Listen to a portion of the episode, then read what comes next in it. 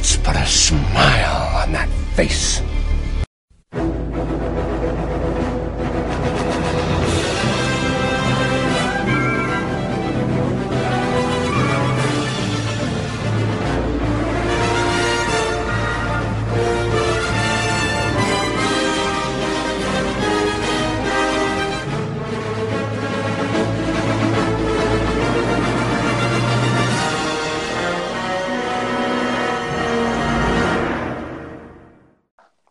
So, welcome to episode six of the Arkham Case Files, where the inmates run the asylum.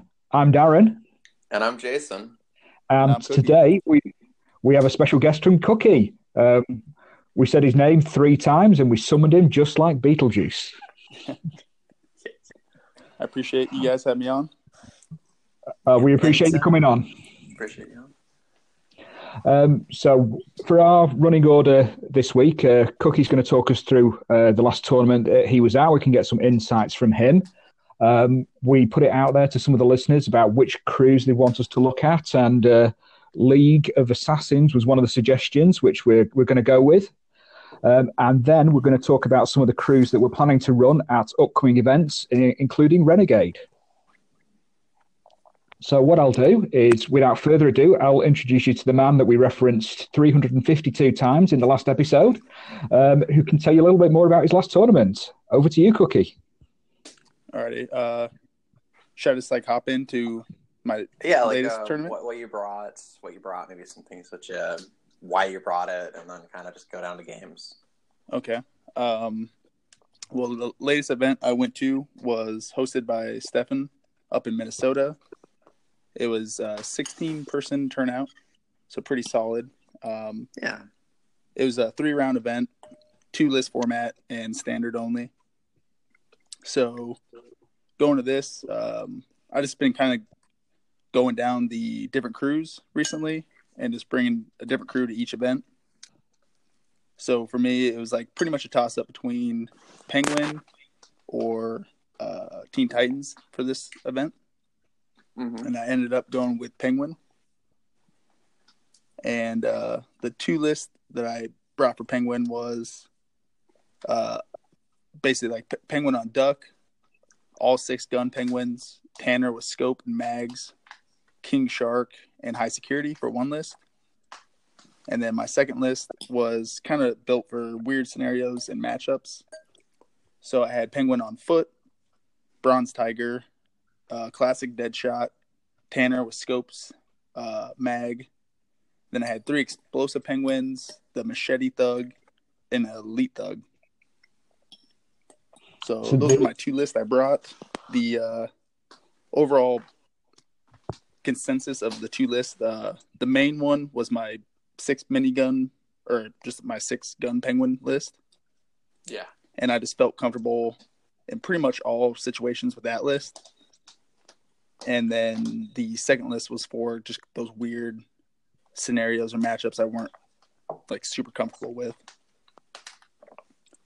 Do you have a rough example of a matchup that you like, where like, ooh, I don't feel comfortable with that, like you know, Um, or something? Well, I basically built that second list for Cobra in mind. for Cobra, okay. Yeah. And then it was for like the weirder scenarios, like maybe secure the area, patrol, Yeah. um, the ones that were like pretty far apart on. hmm So, is it like taking the elite penguin thug to maybe give one of the crews follow me whilst you've got Inspire on penguin on the other side, or sort of doubling down on that? Yeah, um, like that was a like a theory, and um, just like if we're like far apart, I can kind of just like catch up on VPs with just Tanner and Deadshot picking out high priority targets or just dropping a henchman to turn. Um, so like the first round, uh, and this was only a three round event, so sixteen players in a three out three round event. Going into this, I knew there's going to be multiple undefeateds. Yeah. potentially. Batman, we it, there's more ties than in Batman than other games, but Mm-hmm. going into it, there could be potentially two undefeateds. So anytime I go to a, a tournament, I basically try to think of that. How many rounds?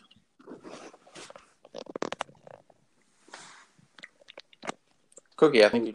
There you go. and how um, many undefeateds there will be in the tournament. So, so in a four round, it's not necessarily as important to max out your VPs because you could go and hopefully you'll be the only undefeated by round four, unless it's going to be a huge one like Renegade. Yep, exactly. So like in a four round with only one undefeated, as long as you just keep winning your games, you're golden. Mhm. But with multiple undefeateds, it's kind of weird where you can uh, be winning all your games, but if you uh, score low, you can just come in second. So Yeah. if that's like your main goal, just like keep that in mind. Um, so um, going in the first round, um, it was against uh, Richard. I want to say his last name's like Penthurst. He brought uh, three of his kids to the tournament, and my first round was against his youngest. So, and uh, she was playing Joker. It's just like kind of like your basic um, bat box list. Yeah. Okay. and so like uh and it was race for glory hmm so knowing that like younger and new to the game i kind of basically had to like make make a decision to either like go super hard this round or like kind of pump the brakes Yeah. and uh you know, be a gentleman. yeah just kind of like let her like play her own game and learn and stuff so Yeah. Um, fortunately, I was right next to uh, John Eggers. He is one of the GCPD guys. hmm And so going into this, I basically had three. And then I also look into what is my going to be my end goal competition for a tournament. So then looking at it, I was worried about Eggers, Josh, and uh, Adam from Minnesota. Yeah. and Eggers and Adam were basically playing two very similar lists in league. Um, Okay. So we can talk about that when we get to league later. And then Yeah. uh, Josh was running like a weird like chip damage uh, Joker list. So like that kind of scared me in in my uh, six penguin list Yeah, because they don't have a lot of endurance. Yeah, so just be- between a lot of random stuff. Um, they just drop penguins super easy. Mhm. Um, so then I was fortunate enough to sit right next to Eggers playing his game right next to me in first round. So I was like, okay, I'll just pump the brakes here, check what he's doing all game, and kind of like closely match him for VPs. Yeah. Um, so first round, um, I basically just kind of just let King Shark sit on my objectives the whole game hmm and just kind of like uh, we just had like a little battle between all my penguins and uh, her Joker thugs, kind of like in the middle. Yeah. Um, not much to say about this game. The only thing, the highlight of this was uh, King Shark charged over Dynamite and Harley. Hmm So instead of uh, Gaggy, she had uh, Rebirth Harley in this list. Yeah. And um, so I charged over Dynamite and Harley with Shark. I hit Dynamite. He blew up with the charge. So that injured uh, my own high security Shark, killed his Dynamite, obviously, and then injured Yeah. Harley right next to him. hmm And then that damage procced Blood Scent hmm off of King Shark, and that let me take out Harley. So that was like kind of like a cool clutch moment with Shark. Yeah. Dynamite always be blowing up at the worst times. Yeah. Yeah, it's a nice little moment, and um, I think it's. Uh, I know you know for some of the listeners, it's a nice approach that you take in the first game with a new player to the game as well. You know, a younger player as well, not just sort of going, well, I'm going to get 80 VPs here and just trample them into the ground so they never play again. So I, I like Yeah. approach. And, and you know, actually, I don't think that's the worst idea if you really are pumping the brakes. Like first round, that's probably one of the better times to do it. Yeah, Yeah. definitely. You know, And, like I mean, if um, I so pump the brakes a little bit, I wouldn't have to play you in the last tournament. the last one? Uh, well, the last one I was at, Oh yeah, uh, this first round, I just I I got the most rep, and it's like but you're playing cookie, and it's like oh Yeah. snap. Anyway, Um, that was game two.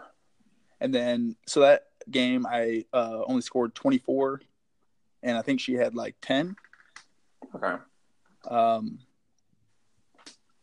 so and then Edgar scored like thirty, and I think Josh was like thirty six ish.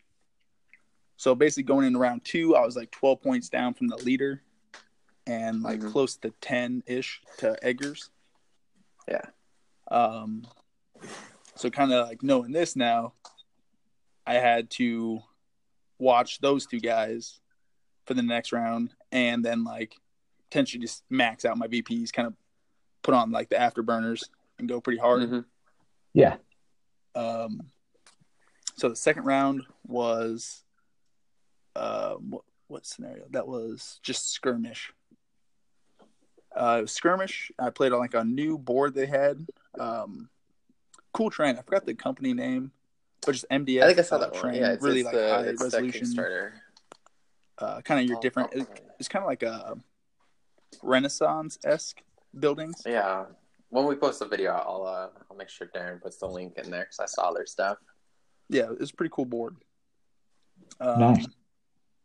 And then I, so this is where I kind of like a conundrum as well. I played, uh, I got pulled against Joey, which he's like a newer player from Des Moines. Okay.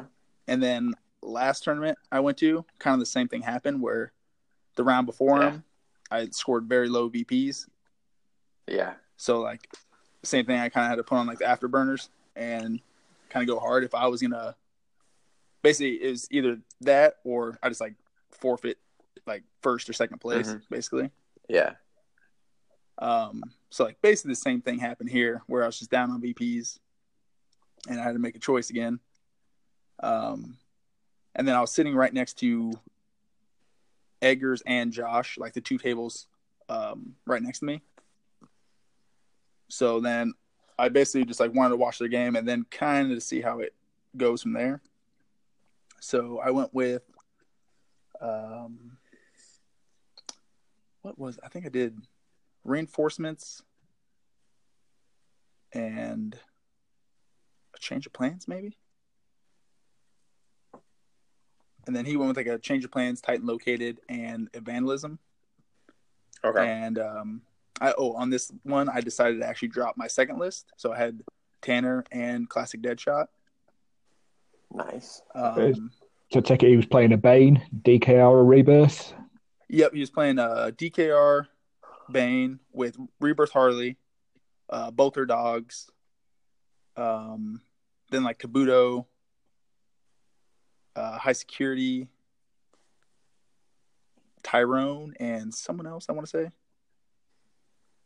Um, so I was basically just like, um, so this is like one of the scenarios where I kind of built that second list for. Whereas in certain matchups, if I want to play like more defensively, and it's kind of set up like a gun line, Yeah. I can with my two snipers. Mm-hmm. So I decided to go with that. And um, I kind of do like a little trick. I think I mean, Jason, I think, has seen me do it all the time.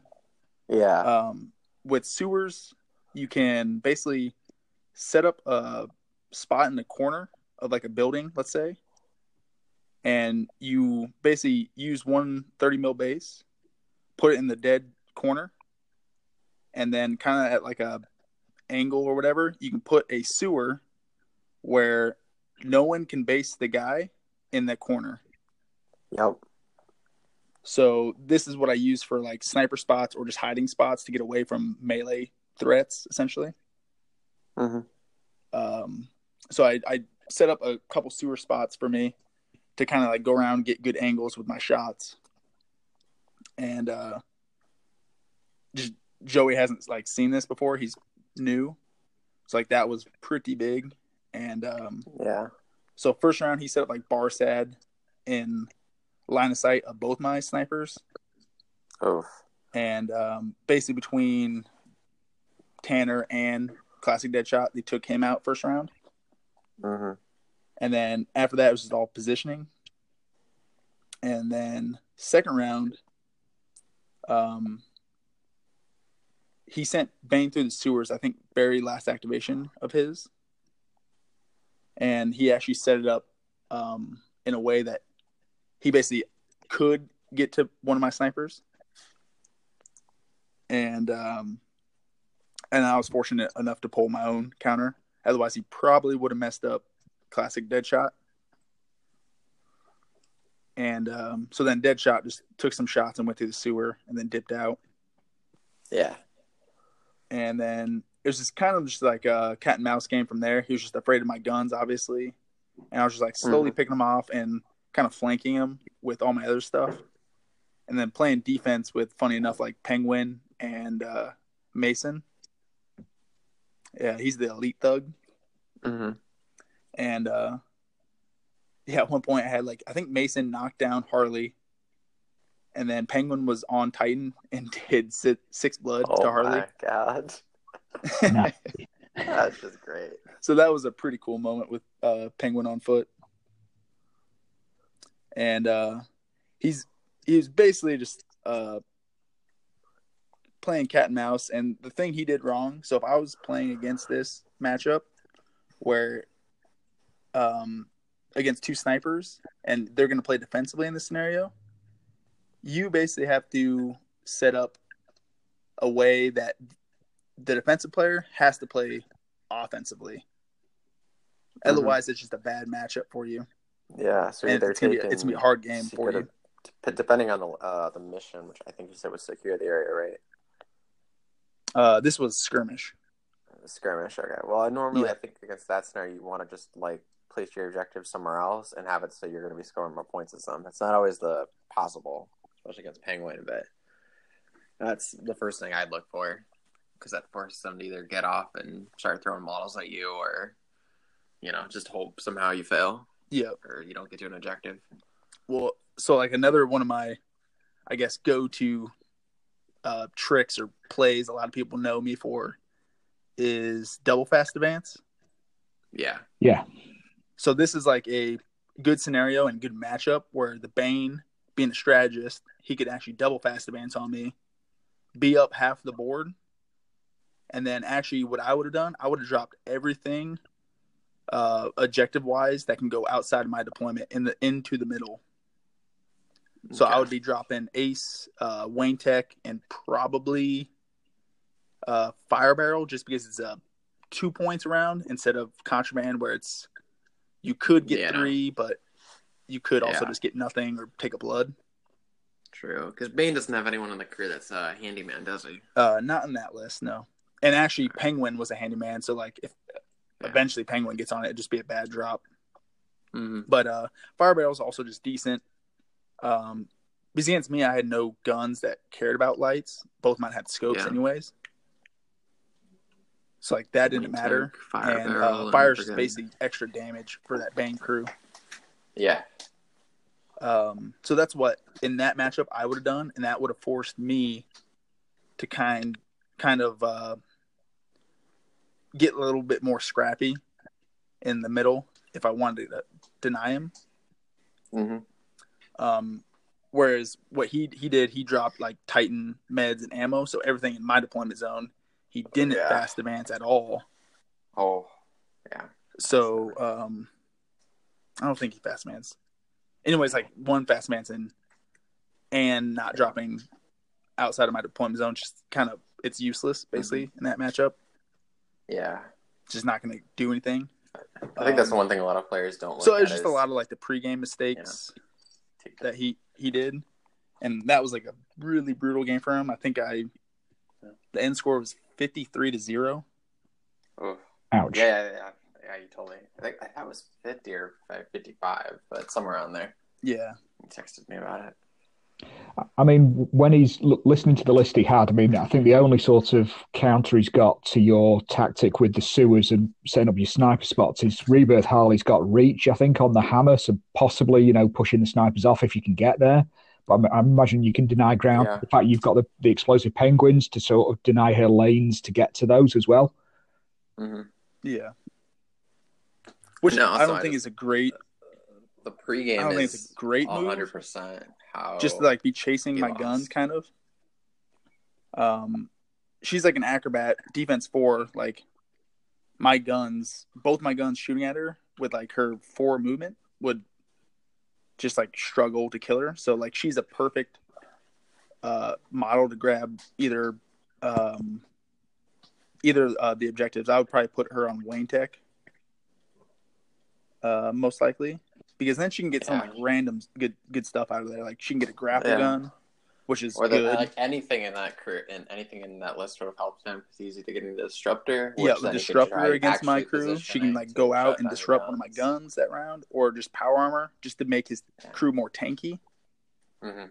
So like imagine if Bane pulls power armor out of there, you know, he's desensitized, defense four, neg one wound, and he just camp specials to ignore damage. Yeah. Um So a lot of this comes down to something that me and Jason have talked about in previous episodes, where we've referenced some of your games as well, and it is the importance of getting that pre-game stuff right and sort of set yourself up for the game and knowing how you're going to play. Yeah. hundred percent. Um Because also bringing up our old game, I think I lost most of that just in the pre-game. yeah, most of it was pre-game, and then on top of that, just making bad plays in the game definitely did not help. Yeah. Um but The yeah, I think that's what a lot of um, players uh, getting into the game struggle with is you can definitely lose this game in pregame, so it's a little harsh in that sense. Yeah. And Whereas now if you make a wrong like, move in pregame, exactly, you can kind of just you're walking up to the Almost just call it there, but it's always good to play out a game, and you might like learn something uh, in the late rounds where it actually might be closer than you thought, um, because the opponents Mhm. can always make mistakes as Yeah. well. So Yeah, that, I don't. I think no matter what, I think people should just play out the game. I don't think uh really I agree with you. You know, I was recently just play testing the militia list uh, that I'm probably going to take to one of these tournaments, and you know, early game I was like, "Oh, I have this." Like, it just seems like I'd win, and I didn't both times. So I played out the game. Yeah, the last Yeah. the last game I played was a, a practice using one of the two lists I'm going to talk about a bit later on, and you know, I think first turn I was twelve to nothing up victory point wise, and second turn I was like twenty to three up. Um, but just with the way the, the game played and a couple of turns and me not committing myself a turn earlier than I should have done, um, brought it back to a, a draw for 35-34. So Yeah. yeah, definitely playing the game out. And the guy I was playing against, who's a good friend of mine, um, he picked up a lot and sort of saw the importance of um, some injectives that he'd not really played into before. hmm yeah, it's like uh, round five and six can swing games pretty massively because that's where like a lot of crews either fall apart or break through the other crew Yeah, and they can play catch up. Especially Penguin, um, he can his crew can be a little slow. It can also be fast, but um, he kind of wants to march up the board in a group, and he Mhm. might be down early game. But if he gets one or two good rounds of scoring, he can just rack up insane amount of VPs. yeah, Well, I'll I'll touch on it when we talk about the crew, but that is actually what happened because it was Penguin that I was playing into. Gotcha. And you were playing League, or I was I was actually playing um, uh, Brave and the Bold list on that Oh, one. okay. Um, so good, really solid, solid positive score. So how were you sitting at the end of round two? Uh, so round two, um, so mid game, I was like, uh, of two, I was like up, but I haven't really like kicked in full gear until, um, right, right next to me was Josh and Adam playing, and like Josh just like his first two, three rounds were really quick, and the chip damage, like I don't think Adam was ready for it, and just like completely rolled his crew, and I think he scored like forty ish points, and he was done like way before us. Um, so then I like that's when I kept in mind. So that's when I was like kind of just really pushing myself to get like the high high points on this one. Mhm. And then I think even Eggers was up there at that round. Um, so going into round three, I surpassed. Um, I think I was in first then because I think I surpassed them. I think I scored Yeah. like twelve ish, thirteen points above everyone else. So that like kicked Josh and Eggers out of first and second, put me up there, and then I had to face Eggers third round, and then Josh had to play. Who did he play? Uh, I think Court of Owls. yeah. He probably played um, Harrison. Uh, no, Harrison Oh, was playing Cobra. Um, Jacob, Okay. he's another Minnesota guy. I think he's he was running an eight man owl list. Okay. So I think that's who Josh played. Yeah. Um, and then going into this, it was scenario. It was looting, and um, Egger's list was his basically his two list pair is um, it was like a Talia and elite henchman list, and Roz like a rat catcher list. Yeah. So like these are like the basically Eggers and I were talking before the tournament about his list, and like I was thinking about running these for Renegade. So they're really solid list. I know what they can do, and they're pretty scary. So going to looting, I pretty much knew he was going to drop the elite henchman list because a he didn't really have rat catcher. Like he had a borrow for me, but he just like never did throughout the whole day. And then B, it's just like a better list for this scenario. hmm Um, so going into it, I knew I could not expose myself first turn because he was just faster, more aggressive, and did more damage than me. Um, so I knew I had to take a hit first round and get down on VPs, and then play for the end game. So I think this is another thing that a lot of people um, struggle with too. Is I feel like they um, need to like like stay quick. with the opponent all game. Yeah. Like if they get if they're about to score two points, I feel like people are like, oh crap, they're gonna score two points. I have to score two somehow. So then they like overexpose themselves, overcommit, and put models in just dumb spots. And that model dies, and they're actually now four points down. Let's say, so it's, it's just digging a deeper hole for them. So basically, So, play your um, own game and chase the game. Yeah. Um, then you just have to, and that's where like I was. I've talked to Jason about this before. Um, going into matchups, how I do it and how I look at it, um, and it really helps like your growth of the game. Is you have to look at the two two lists that you're going up against, and decide obviously which one of your two lists is better. But then that's a whole nother story. But when you get those Yeah. two decide, then you have to see who is like going to be the aggressor and who's like the defender in the scenario and this matchup. So um, he's the aggressor in this matchup. I'm the defender. So um, I have to kind of pick defensive uh, strategies and just play defensively and work on the late game. So I went with change of plans and patrol. Uh, basically, um, and I went with my full penguin boat list. Um, just for like the late game, it's a little bit better with more bodies, uh, potentially more scoring, and Shark and High Security can kind of deal with his elite henchman ninjas. Yeah. So I'm, a I'm assuming you patrolled up uh, Tanner just to get a better positioning. Uh, Tanner had a pretty good spot. He had like an okay spot first round. So I, I so in looting, objectives are the far side of 18 away from you, or not 18 away from you, the 18 in the middle of the board. Yeah.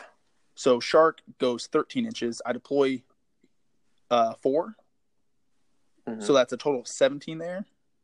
yeah. So I'm a few inches shy of reaching one of my objectives with Shark. So I deployed him.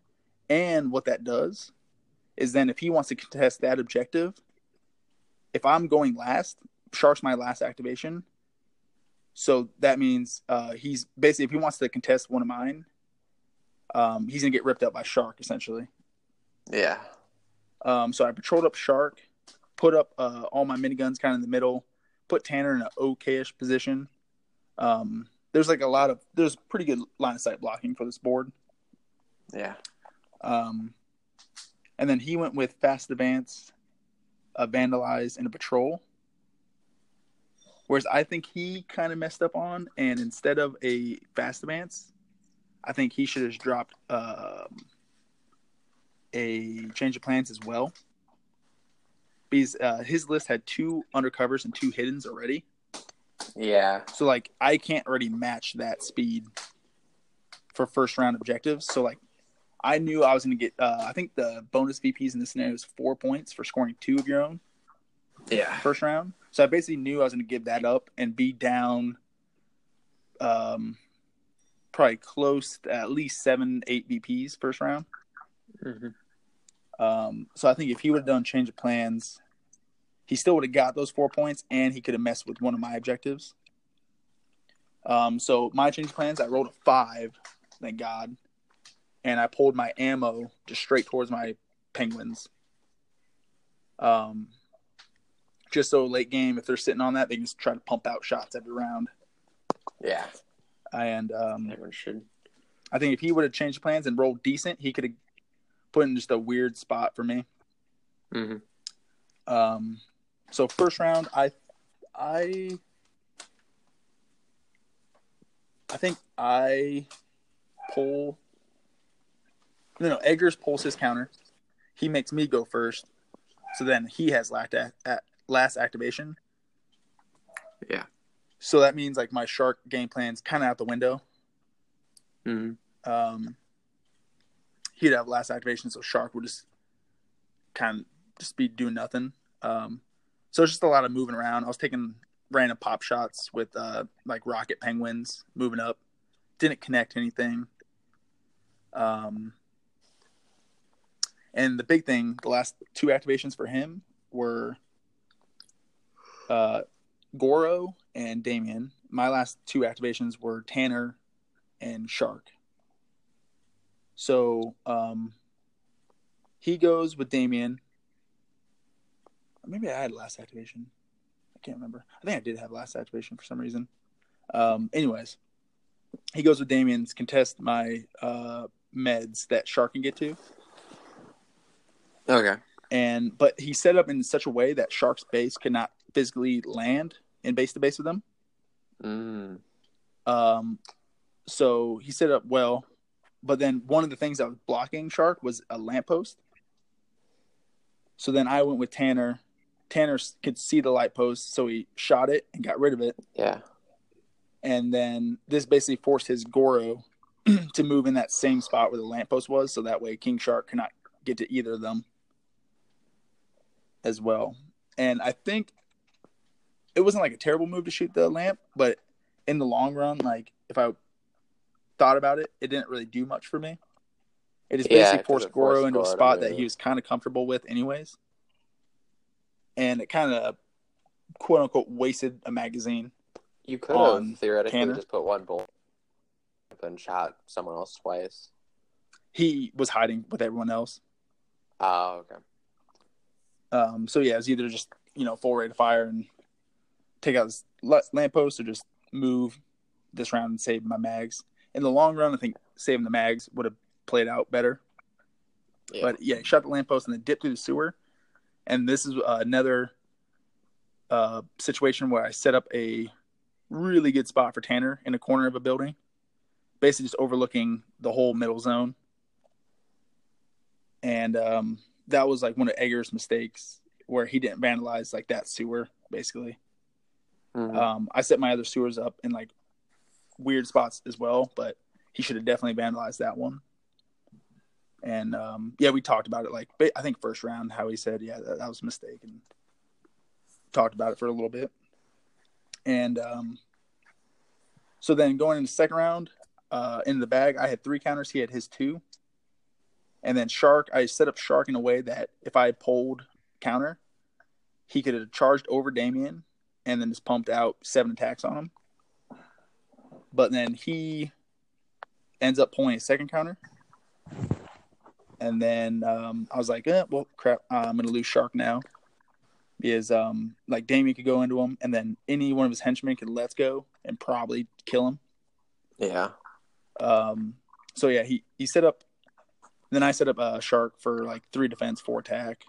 He maxed out Damien, uh, grappled Hayabusa on Titan, and then like set up Goro for like half and half. And um, so he ends up going with Damien, and I waste all my block dice. I think he does only two blood, I think, but he wastes all my defense and um, so basically, I was like, well, it's a 50 50 percent chance if he dies, essentially, because he lets goes that's 50 50 chance. Yeah. And then Hayabusa was like on Titan with like four attacks or five attacks. Um, and then I mentioned this to him. I was like, well, uh, let's go. And you just kill um, Shark. Then he was like looking at it and like he didn't uh, remember that uh, Let's Go is within uh, free within four inches of a leader. Yeah. So like I was really fighting myself. So it's either so it's like, uh, do I tell him about Mhm. this and put myself down the hole even more, Yeah. um, and lose Shark and potentially just probably just uh, draw this game or maybe just go into a loss late game without Shark. And um, so I was like, yeah, you know, I'm not gonna tell him. This is this is top table, so Yeah. um, and I, I mentioned to him previously like about the Let's Go, and then Mhm. he was like looking at it. He had uh, one special in Hayabusa, but he needed that basically to grapple to grapple gun. Yeah. And so like he just didn't uh, didn't click in his mind that leaders give out free Let's Goes. So then he ends up passing the activation to me. Shark puts out I think three blood, three stun on Goro, and then it's like backs out of there, like Yeah. deep into my lines.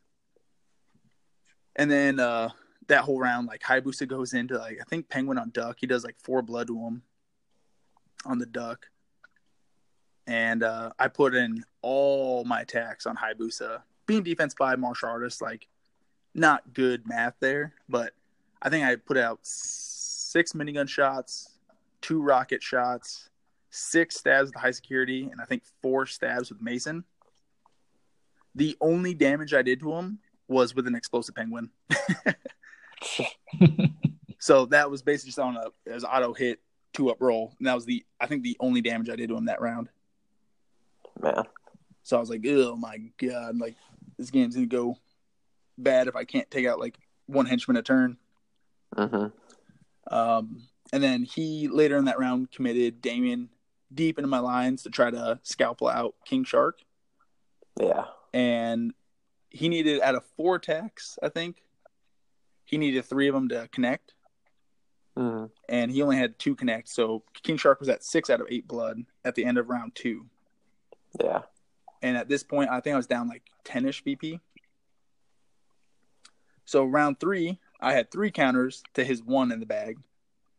And uh, Damien was just in base to base with Shark. So it's like, well, I could probably just delete Damien if I go first. And then, like, Eggers kind of knew this. He was like, well, I'm set up in a bad spot. I basically need this round. So I was like, I got you, bro. Let me pull the counter. So I dip into the counter bag and then pull out Eggers' counter. So he got go. three out of his three counters for the first half of the game. First. Yeah. So what ended up happening was Shark with two blood left. Damien killed him. And then kind of went to an annoying spot around the corner. And um, I think I had a pretty clutch moment with um, some minigun penguins this round. I dropped uh, Goro and I knocked down Damien at the end of the round. So then the last three rounds are me going into the next round. Damien was knocked down. So like uh, high security, I think hit five times, did four blood and hit with the crit to knock him out. And then I like did a let's go chain. He set up super aggressively with Hayabusa. I did a let's go chain and high uh Busa got dropped by Mason, the 16th point old Mason. thug. Which that dude is a beast for 16 points. Yeah, man. He's hitting up. He knows his stuff. Yeah. Like uh, I set him up with three attacks. Um, after knocking out Damien, high uh, high security went over to base him, so I can get the mobster bonus. So like that little thug was pumping out four attack dice. He's only doing one blood, but he's uh, wounding on threes. We're rolling, so there's like super reliable damage if you hit. Yeah. Um, so I, I think I only needed two blood to kill him that activation. So he got the two hits and two wounds, killed him. And then after this, we like both realized like I just got across the hurdle for the late game, and then Mhm. like the last two rounds, um, not a whole lot happened. It's just like, um, or round five, like almost nothing happened, and then round Yeah. six, we're to a point where Eggers could draw if he killed Penguin, Yeah. And I needed. So this is super sketchy moment. So he knocked down Penguin the turn before with high security. Okay. Um, and then Tanner was on my ammo. He reloaded, so he had a full shot. Yeah. So, um, is either stand up with Penguin so he can defend himself, but Yeah. I think he would still get dropped by Talia going in there in high security. hmm Um, so I chose to to kind of play. It's risky in a sense, but not too risky. Tanner needed two shots to connect with high security to knock him out, Yeah. or obviously three shots to kill. hmm So I was like, well, um, I took Did the you Tanner shot. let's, you know, let's go obviously you with- could have done that failed? Or was that all you had? You Um, your penguins are alive. He had like a random assassin out on the flank. He was just he scored uh, Ace Chemicals, I think five or six of the rounds with that guy, Okay. and then he had Talia and High Security left. Yep, in the middle fighting Okay. a decent amount of crew. Penguin and Tanner. Tanner, High Security, Elite Thug, and some Penguins left. Okay. So I had a good amount, but just like all my Penguins were out of ammo. I was off the Ah, okay. I was off the boat. Um, he was contesting my ammo, so I couldn't get many penguins in there. So it's just a weird situation in there. Um, so I went with the Tanner shot. I connected three out of three and wounded all three. So I did Nice. blood to him and just took him out. And then That's even, the Tanner. even then, he still had the chance to go in with Talia with four attacks, Yeah. Penguin was still knocked knocked down. But he needed six blood to go through. hmm So he needed three out of his four attacks to go through. Yeah. And he ended up, I think, only doing two blood to him. And then everyone else just killed Talia. hmm So last round, um, I think I went into it with a two point lead. Because I remember like counting them out, the VPs. I was like, I need a lot of things kind of go my way. Um, otherwise, if if Eggers and I would have tied, it actually would have um, leapfrogged Josh in the first place. Because he won his third round. And um, so like going in the third, uh, third or sixth round the third game, I kind of knew I had to like pull out this somehow. So that sixth round ended up being a 16 point DP swing for me by killing Talia, killing high security, and holding two three point objectives and an ace. So Yeah. That was a huge swing that got me the VPs I needed to place first over Josh, even though we were both undefeated. hmm I got, I think I was like 10 or 12 VPs above him at the end. Yeah. But it's a good way to end a tournament when it's decided on the last round of the last game. Yeah, that it was Yeah. intense game. As as. Shout out to Eggers because like we had a blast this whole time. Like it was an amazing game. It went like back and forth. We had crazy activations. Like one of the things that happened, high security um, got shot by Tanner earlier in the game. I hit with all three, and then I failed. I rolled triple ones to wound him. So I did instead of doing nine blood to him, I did three stun to him. Yeah.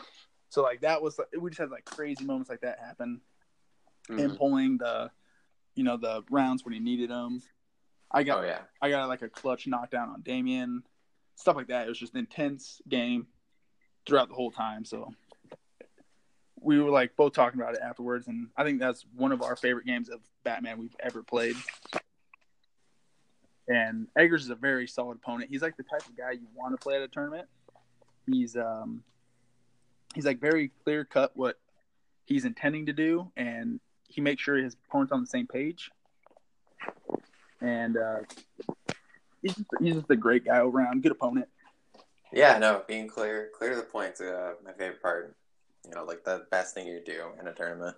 Yeah, You know, I don't think anyone likes playing against someone like me as the opponent. I'm not even sure what you're doing until you, you know, are rolling the dice, or Yeah. like afterwards even. And I'm like, what just happened? And it's like, oh, I killed Damien. It's like, oh, that's what you were rolling for. Got it. Tell me, tell me what you're doing. Tell me what you're rolling. Tell me what's going to happen. Yes. Then I can make my decision. Fine. Yes.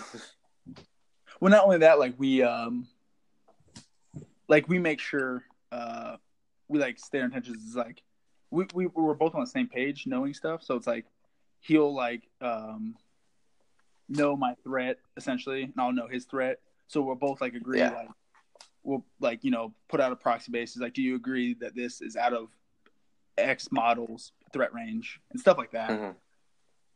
Yeah. So it's like we're both on the same page, uh, hundred Yeah. percent, which is it's good to get into um, the habit of that. yeah, very good. Like another bad, kind of a bad thing for Batman, in a sense, is how like your plan is kind of hidden from your opponent. hmm Um, like you, the opponent, you shouldn't be telling what your opponent what you're trying to do, but Yeah. uh, like a lot of times I'll tell people my threat ranges, and um, I have like no problems answering questions or telling them what they do. Yeah. I feel like a lot. You know, because I mean, that's just knowledge about the game, and that's like, you know, Yeah, presumably, you know, I think when the game's written, you should always assume the opponent has the same knowledge, but in reality, they don't. And you know, it always feels bad winning a game just because it's like you didn't know about this rule, You could have easily gotten past this. yeah, But I, I've You had know, like I've had the fire counters. Yeah, definitely. I've had it the opposite way where, you know, I've I've I've said to my opponent, right, I know you've got this model, I know it's got acrobat, I know it's got fast. I know how you I can just about see how you set up. So is you is this your maximum threat distance? And then he's turned around, activated the model and gone, Oh, by the way, it had a grapple gun. And and so I'm going extra distance. Yeah.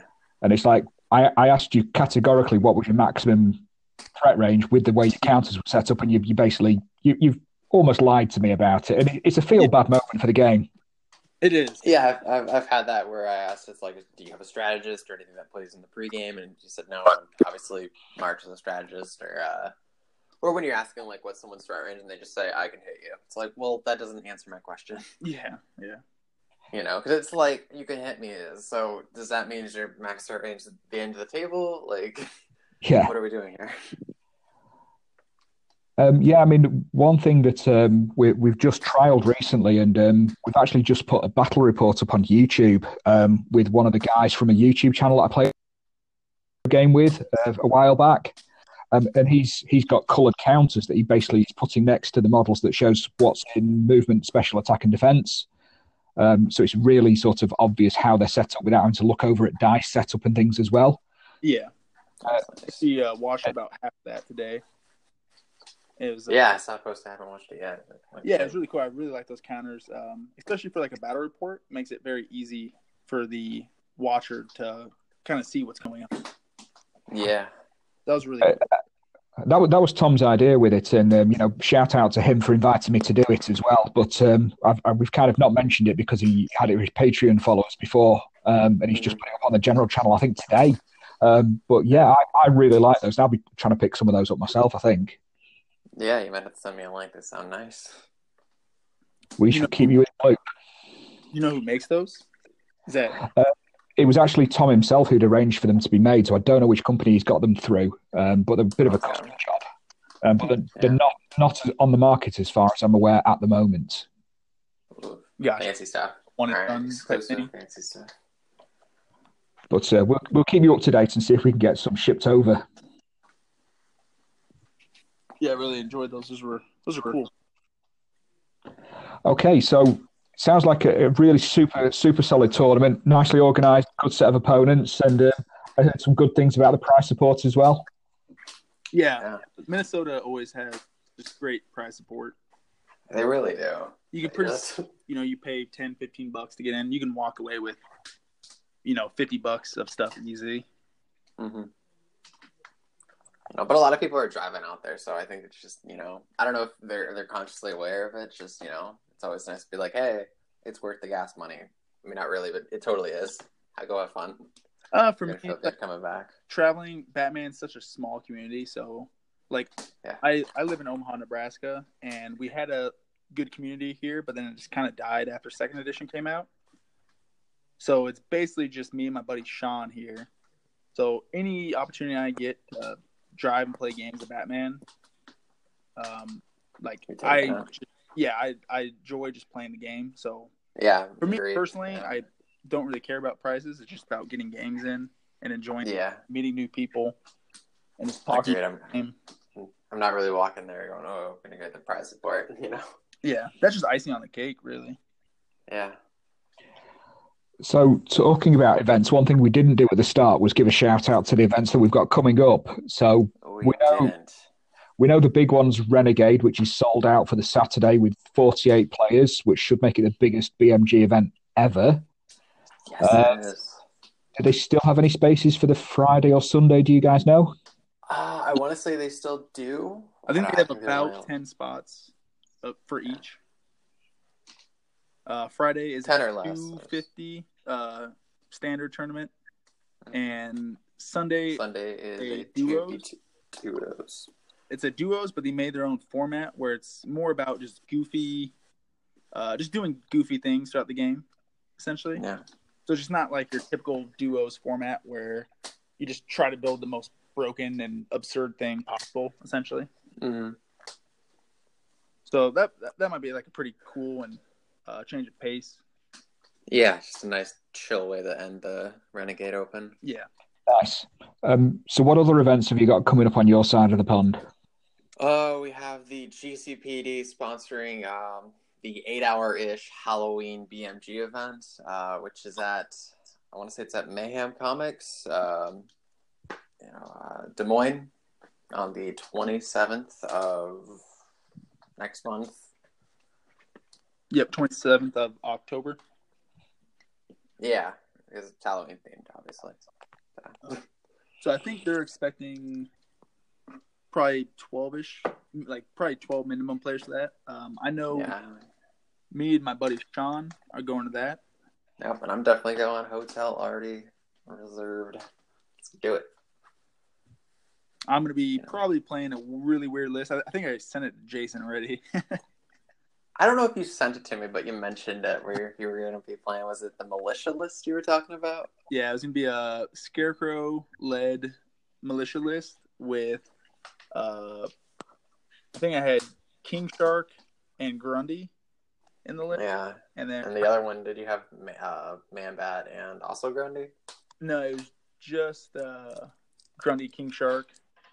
And Okay. um I had high security and medic in there and the high security had like I think he's decked out with fifteen hundred dollars. Basically everything.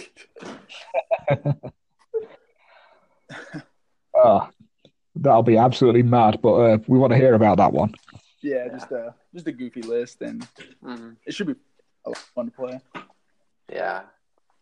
Uh, I'm for that one. I'm either going to run the militia list that I've been kind of working with, uh, since I just got a merciless, or I might play Brave and the Bold or militia and just run goofy stuff. I honestly haven't really committed yet.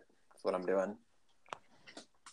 Well, for, for us, we've got um, we don't see, we don't have a lot of tournaments um, coming up at the moment, um, particularly in the north of England where I am. But we have got a mega event weekend which is going on at Homefirth Gaming Centre, and they are having a Batman uh, tournament on the Saturday of that, which is uh, eternal format, three fifty points, three round. Um, only limit on it is two magic users per list other than that, it's pretty much a free for all because uh, Mark, who runs that, likes to try and keep as much of the community he can that from first in there by letting the eternal models in. Mm. So, me and my brother and two of our buddies are probably going to go over to that one. I don't know how many places he's got booked at the moment, but last time I think we had about 12 players there, which was a good turnout. Yeah. Yeah. Yeah, I feel like Uh, you get over like ten players for a Batman event. It's just a solid turnout. Yeah. I'm trying to get in touch with Dom and a couple of the guys on the south coast to see if they want to come up. The only trouble is it's like a five, six hour drive for them or a coach trip. Yeah. I mean, any, any longer than five hours, and as I said to Cookie last week, you know, we end up in the sea if going certain directions. But um, uh, aside from that, that's pretty much it until the end of the year, as far as I know, at our end of the country. Um, I know the last event that Dom did run um, had a pretty low turnout for him. So he's taken a bit of hi- a hiatus, but there should be some more coming up, um, certainly in London at Dark Sphere before the end of the year. Yeah, sure. Yeah, so now we're into the holiday season, I think a lot of uh, you see a lot of less events. I think hmm as well. Yeah, absolutely, and um, we'll, we'll have to see the impact of third, if indeed we do get third edition, we'll have on events as well. Yeah, which I wanted to briefly mention actually. Um, so obviously we don't know anything about third. I mean, maybe Cookie does. I don't know. We're not going to grill him about it.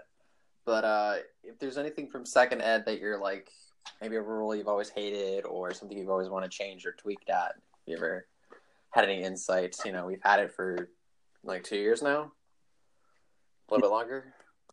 It's right around two. Yeah, Yeah, it's like I think it came out in 2015. and then really, You know, how I kind of look at second two, Um, the first like what six months of second was just those small releases, and then they started doing bat boxes. Yeah, the bat boxes, and then you know later on we got the DKR starter set. Like that's been Yeah. second, I think, fully hit its stride. Um, I've been super happy with it. There's not too many rules I'd change, except for maybe the runaway. Yeah, That make that a idea that delete it or actually make it a little bit more impactful instead of just it hurts the player that's already losing. that can honestly that probably doesn't even need to be in the game.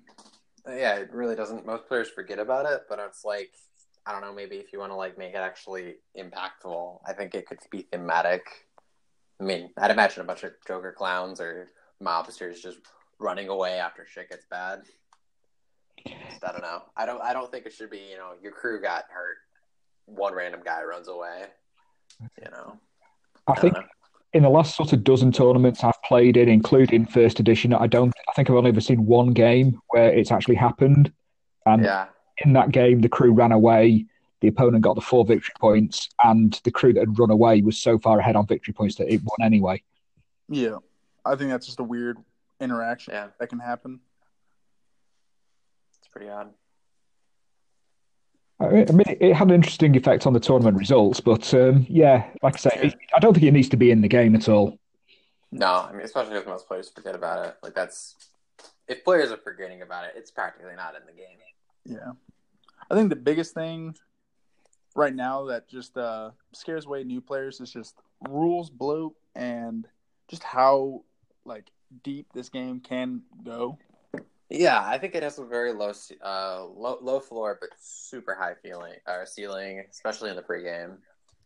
You know, there's just a lot of little interactions you can do that I don't think you see in a lot of other games. Yeah, like the basic mechanics are very simple. Um, Yeah. it's just like the amount of traits that are in the game, like Mm. can scare a lot of people. Just Yeah, I think it helps to know that though that the traits are in the back of the card and you can physically read them. Yeah, That was a good step in the. yeah, but even then, like one just random guy, five trait. Oh yeah, or someone like D or uh, Rebirth Bane's just like his whole card's just traits. So I Yeah, I mean, oh, go ahead. I was going to say, just overall, you know, I, I'm happy pretty much with this, the way the game sits at the moment. Just, you know, little tweaks to the odd trait here, maybe give us an FAQ to update some of the early second ed releases to to third ed standard if they do bring a third ed standard in. Yeah, I, you know, if they go that route, um, I mentioned this the Cookie. I, I'd really hope if they, um, you know, if they kind of like, I know some players really want them to do more and streamline the early game, just make it very beginner friendly. Um, me personally, and I know a lot of others like the way it is, like the the pregame uh, phase, and you know, are cool with a little grindy early game. Yeah, I kind of wish they did what 40k do, where they have uh, can, you know your standard play, and then your powerpoints for more friendly stuff. You know, maybe they're you could toss it up somehow. Maybe like every I don't know, I don't know how you'd have to write it. Batman would be very, very, very weird getting rid of the, a lot of the pregame phase without having to you know overhaul everything. yeah. The enjoyment I personally get out of this game is comes from uh, like list building, uh, just kind of like dojoing matchups and you know how to beat what, Yeah, and also the pregame. Like those are my No, yeah, those are probably like my top three favorite things about this game. yeah. I, I really like. I like. I boil it down to where you have options and you're always forced to make choices. I think a good game, you're always forced to make a choice, and you're not always sure if it's the right choice. And maybe that's me just being, you know, an above average player, but not really uh, top tier. Where I'm just like, I don't know what choice to make, guys. You know, I always feel like I'm making a gamble. But then You know, where other games uh, like 40k, it's just it's all or nothing. You don't really have to make a super hard choice. Yeah. And then coming from like a new player's perspective, um, uh, yeah, it's just uh, like my favorite thing is about the pregame, but also like that is such like I was talking about earlier. You can just lose in the pregame, Oh yeah, so it's it is a bad. It's it's good and bad. Like it adds oh a yeah. lot I think it's good at the top tier, but for new players, it's really actually you're just gonna get your teeth kicked in, especially if you like take just you know if you just preset. It's like I'm taking patrol, change of plans, or fast advance vandalism. you know? Yeah. Those are like the four everyone always takes. Um, Well, and then like uh, for instance, fast vans could just be a negative if you take it. yeah, doesn't always help you. Um, It's a double-edged sword. Yeah, and I think, I think that's. Uh, I wouldn't mind seeing. Kind of, I'd really miss it if a lot of the pregame went. But that's something that could go to help new players out. Yeah, and I do think Batman has, since it's a really small community, like, I mean, you know, I don't know if we personally talked about it, but all the guys that play a lot, they're all the same people. They're all the same people at the top tables. They just get it. Everyone else, like here in the Chicago area, anyone who's ever played Batman is a beginner besides myself, for the most part, or they've been playing for a while, but they're stuck in Eternal and they haven't really messed around with strategies. You know, it's just kind of. Uh, I don't know. It's a very high ladder to get to, and there's not too many people on it. Yeah, you, there's a sort of there's a sort of plateau you reach, and then that next step is almost your pre-game. You get your pre-game right, and you then start hitting top tables. Yeah, you- yeah, you can play well, and that's like a, a next level. And then, Mhm. like you're saying, if you if you set up the pre-game where you're like a one step ahead of your opponent and you play well, it's it's um it, like Yeah. against people that aren't as experienced, it can be like kind of uh demoralizing or whatever. yeah. Because I think I play well, but I don't always have the best pregame. That's that's where I think I'm at. Because Working on that pregame. Uh, yeah, but- for instance, like against my second round opponent, Joey, um, his pregame basically set him up in such a way that he might have felt like it was just completely unwinnable. Mhm. Um, Yeah. Which I kind of agree. Like the way he did the pregame, it was just a really rough game for him. But just a Yeah. few little tweaks he could have done in the pregame could have set Mhm. him up to a lot closer game.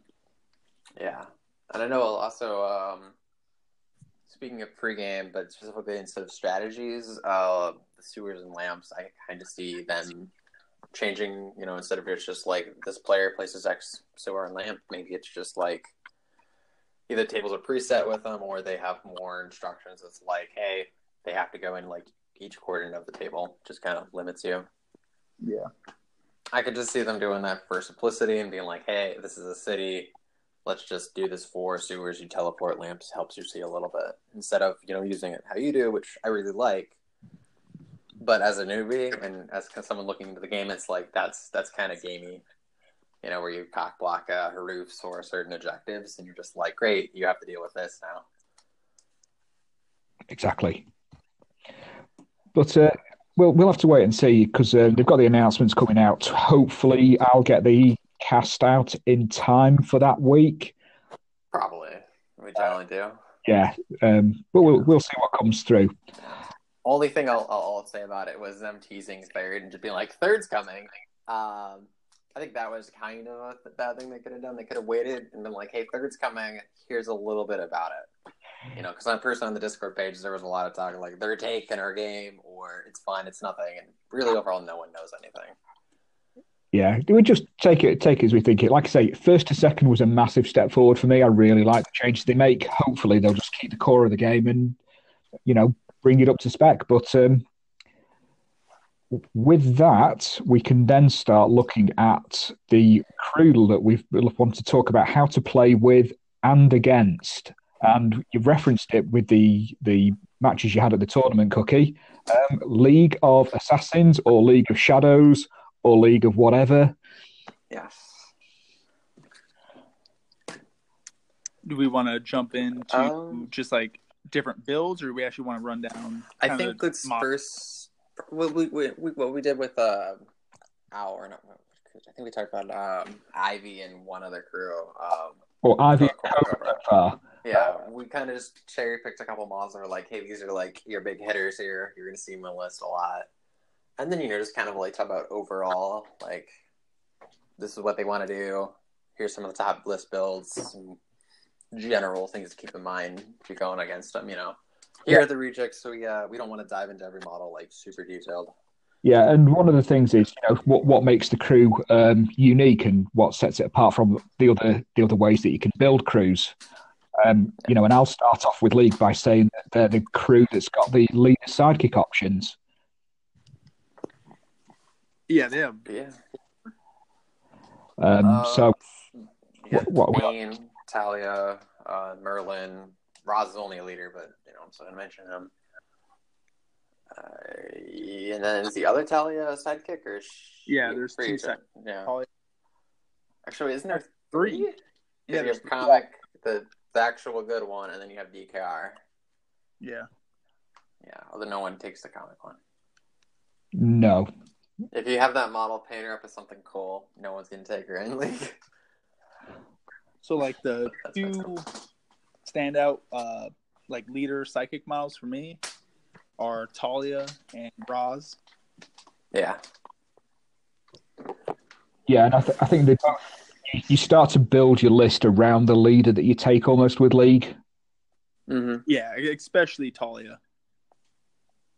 um, because you're putting so many points in as well. Um, I think Merlin sort of skirts around the outside a little bit, but he doesn't specialize enough or necessarily support his crew enough as a leader for me. Although he's got some nice little tricks. Yeah, Merlin's interesting. Um he's like decent at everything, but not uh spectacular at one one thing. And he just see, you know, particularly when you, you're looking at models like Talia and Ra's, he's expensive. Yeah, but like Ra's like specializes in chopping your head off. So like Yeah. Um he is so like he kind of like fills a role that you want, whereas um building list when if you're gonna take Merlin, he might be like, well, what do I kind of do with him? Type of thing. Yeah, it's a it's a difficult one. Um, so for like me, the two leaders that I would, uh, or bosses, I guess I would go towards would be Ra's and Talia. Um, where Talia, um, she's like a solid melee, uh, solid Yeah. melee beater, but then she also supports her henchmen, uh, pretty drastically. So she turns them kind of to a uh, new level. They're immune to the damage accumulation, and um, what was the other thing? Immune to willpower drop. Yeah, so it's basically uh, psycho and desensitized, isn't it? Yeah, yeah. Basically, I don't know why they didn't call it that, but I mean, I think it's literally those two rules, just worded differently. Yeah, and then the um, it, it ties in nicely, you know, depending on the crew you're playing into, with the um, minus two to willpower tests. Yeah, yeah. So like a Talia, a typical Talia build uh, for me is just you just take her and you just try to max out the best henchmen as possible. So like uh, the list I was talking about earlier with like Eggers, like that would be one of my list if I played League. Was uh, Talia, Damien, Hayabusa, Goro, High Security, uh, the twenty rep just assassin, and then the 24 point tension assassin. Yeah, And then you basically give Damien undercover. So then you have him with a grapple gun undercover. You have Hayabusa that you give a grapple gun. And I personally throw Nymph on him, the Nymph medallion. So then you have two undercover uh, grapple gun katana wielders that are just extremely scary for anyone. And then uh, I do combat bracers on Goro and high security. So like they're your beefy boys that you want to take hits, and they're just hard to chew through with you know defense three, high endurance, re-rolling blocks. Yeah, and the light armor on uh, Goro as well. Yep. So um, that's like the list I would do, and then I put bodyguard on the twenty point uh, assassin. Just uh, you can like kind of commit Talia for a round into stuff with kind of no fear of retaliation on her. Yeah, because I think a lot of people think about putting the uh, the bodyguard loyalty tattoos onto the tension guy. Yeah, um, I just I'm personally not like a huge fan of it. Um, I don't know. It's just uh, it is a good, kind of a cool trick to like if your leader takes damage, you can bodyguard to this guy. Who, if he bodyguards, he gets better. But um, I'd rather use him as like a defensive henchman. It's like he's your dude that you want be like sitting on your three point uh, objectives, basically.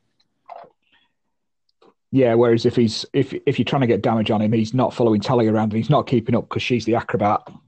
Yeah. Um, so like that's like a Talia list that I would play, and um, with like four strategy points with Talia, um, the list can just do a lot of different things in each scenario. So then you give hidden to Goro. So you have two beefy hidden guys, and then you have two like alpha predator grapple gun undercover guys in that list. So like if you overcommit first turn against that list in a lot of scenarios, like you're just gonna get shredded. So like that's what I was saying earlier in that matchup with Eggers. I had to play defensively first round and just let him get up on me. Yeah, because he's got all the speed to get him where he needs to be. Yeah. And then uh, Ra's, um, he I would play him into potentially like weirder. I was talking about. Yeah, If you need, if you need to play. Uh... Oh, go ahead. No, I, I was just wondering if you guys can hear me. I've had I've had a lot of mic difficulties. yeah, yeah. We can hear you now, guys. Great. Yeah. I've jumped like from six different phones and I had like Wi-Fi on, off, and left and right. Uh, where were we with the league? We were just talking about um, when to drop um, Talia, and we just started to talk about Ra's. So Cookie was just saying, you know, playing the sort of beefy boys elite henchman list with um, with Talia and how he actually sets up his um, his Yeah. equipment. You know, I was um, I was talking to uh, who was it on the GCPD? Was it Colin uh, for the for the uh, Talia or to the Talia League matchup versus Ivy? You know, I think that would be one where I'm looking at me being beefy boys with Talia being able to stop like someone like Damien from activating last. That's something I'm looking at. I mean, that's maybe very mild, but I just thought in that particular matchup, I'd always want Talia because she, uh, you know, gets a lot of spray. She's an acrobat, unlike Ra's. Uh, you know, she brings more, maybe about the same amount of control. I mean, you know, it's exhaustive planner versus her um, picking a model to activate last. Um, you know, I mean, depending on what crew you're up against, you're going to want one or the other. Uh, and killing power, she's a little less in, but with the survivability with acrobat brings, I think it kind of evens out.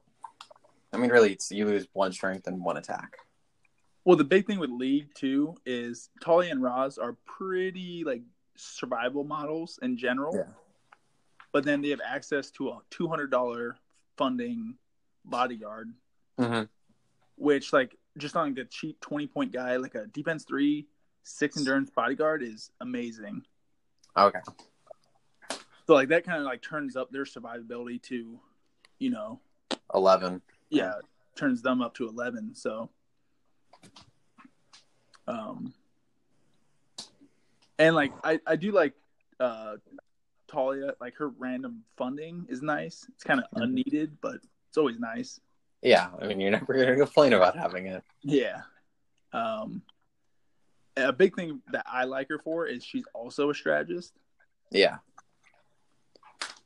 So with that list I was talking about earlier, you can do like a lot of uh, weird things. Like, um, you can like double fast advance. And Mhm. There's like uh, uh, maybe uh, what's that? Um, skirmish, like I was saying earlier.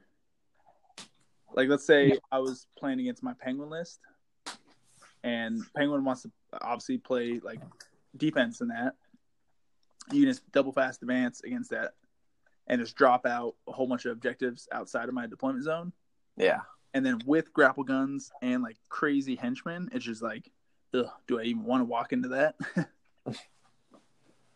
I wouldn't. You know, I faced Collins. Uh, he was playing a Talia list versus uh, I was killing Jo- Joker back at MuseCon, and just her and all the BV henchmen was, it was pretty hard to deal with.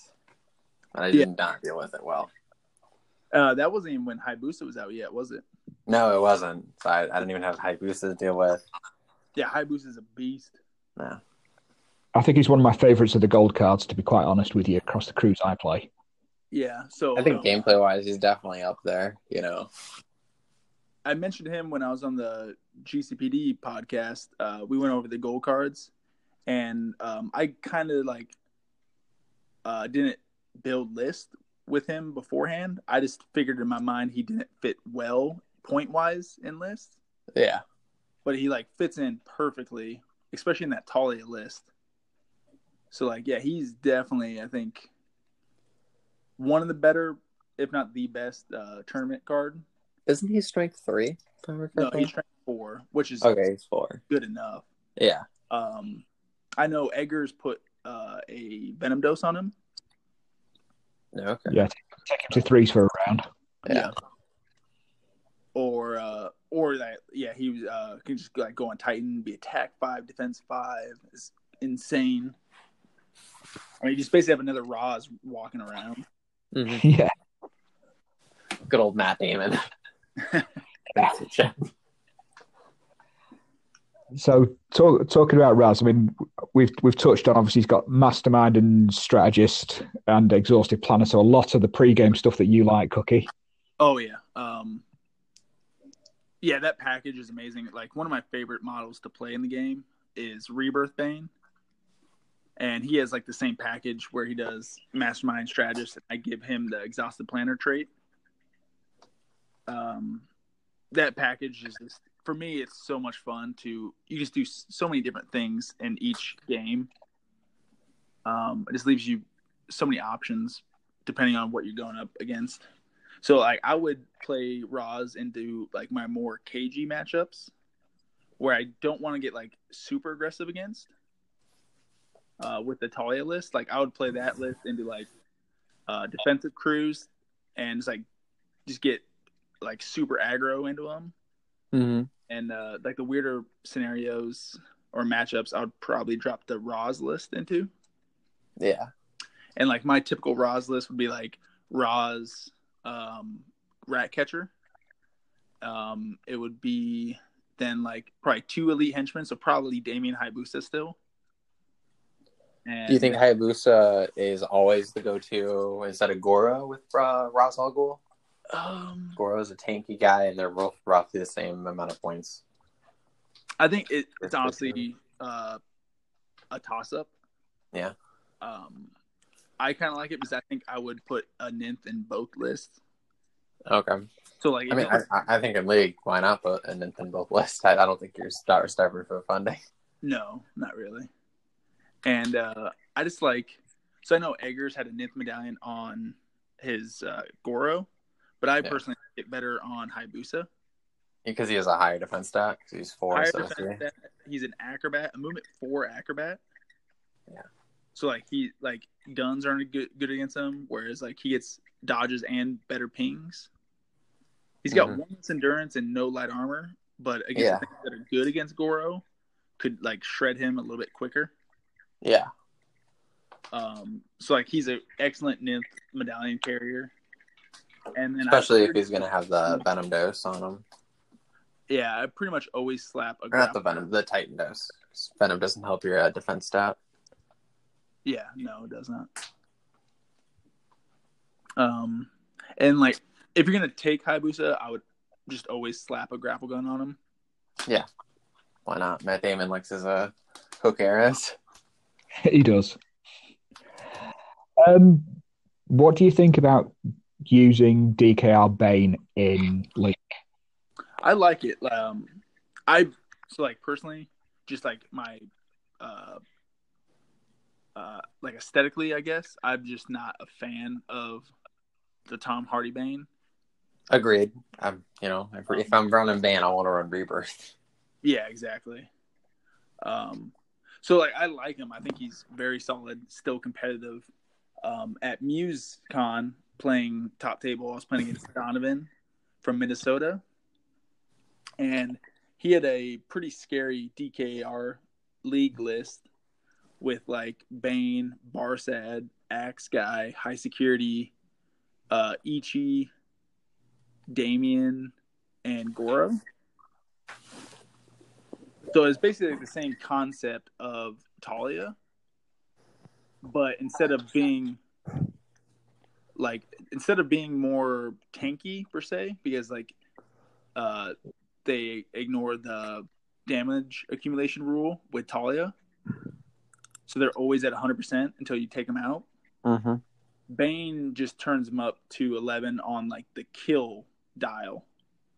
So Yeah. he can inspire and kill them to get them to you know more attacks. Um, so I think it's it's probably I personally like the Talia list better, but the Bane list also brings in Barsad, so that's like a different, whole different ball game. Yeah.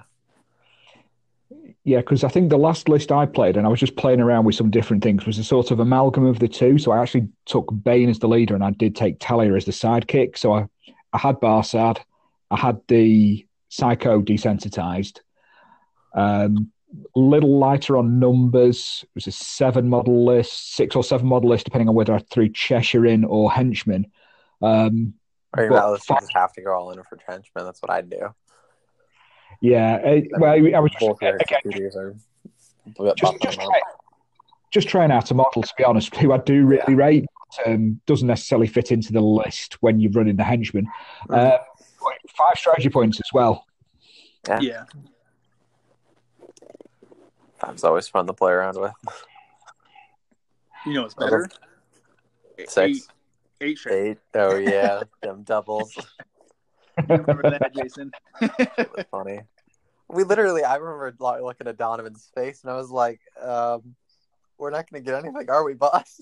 I was like, "What's going on?" I, I don't know. like, think we ended up just taking extra like maps twice, I think. So we just had extra uh, lamppost. Just all the lamps. So not like a bad list. What you're talking about, um, Talia, Bane. Um, because then, I mean, you still have what three extra counters you can give out per henchman. Uh, one inspire no, no, because because only one of them's going to be the leader, so you only have one inspire and then one kill them. But, But then you also get the Goro. uh, Goro kill them. Yeah, two kill them's one inspire. Yeah. Um, so that's always just scary, and Yeah. like you don't necessarily need that combo every round, but just being able to have three sources of extra counters is nice. Yeah. Although what you're just taking Goro and then the four assassins.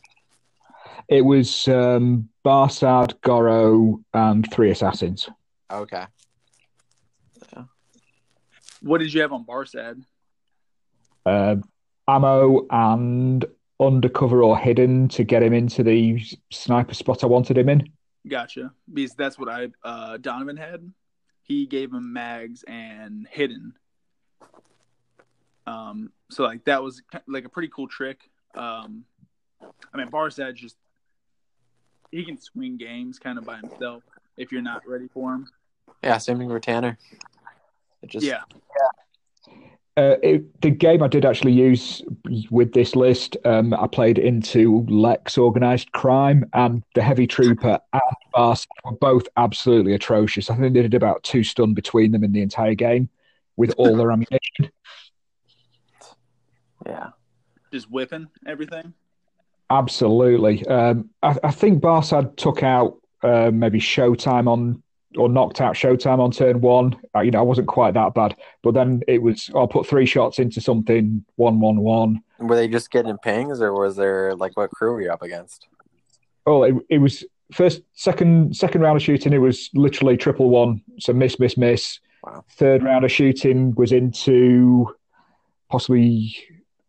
I think the first round had been into the tail. Second one into Showtime, so with a pistol and the multi fire sat on an objective, and just unloaded, all hit, all pinged. Yeah.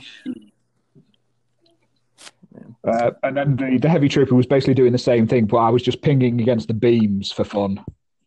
Oh, jeez. Yeah, just just one of those games for both of Yeah. us. Yeah, especially because the beams are only on sixes. You get a ping because that's minus two. Yeah.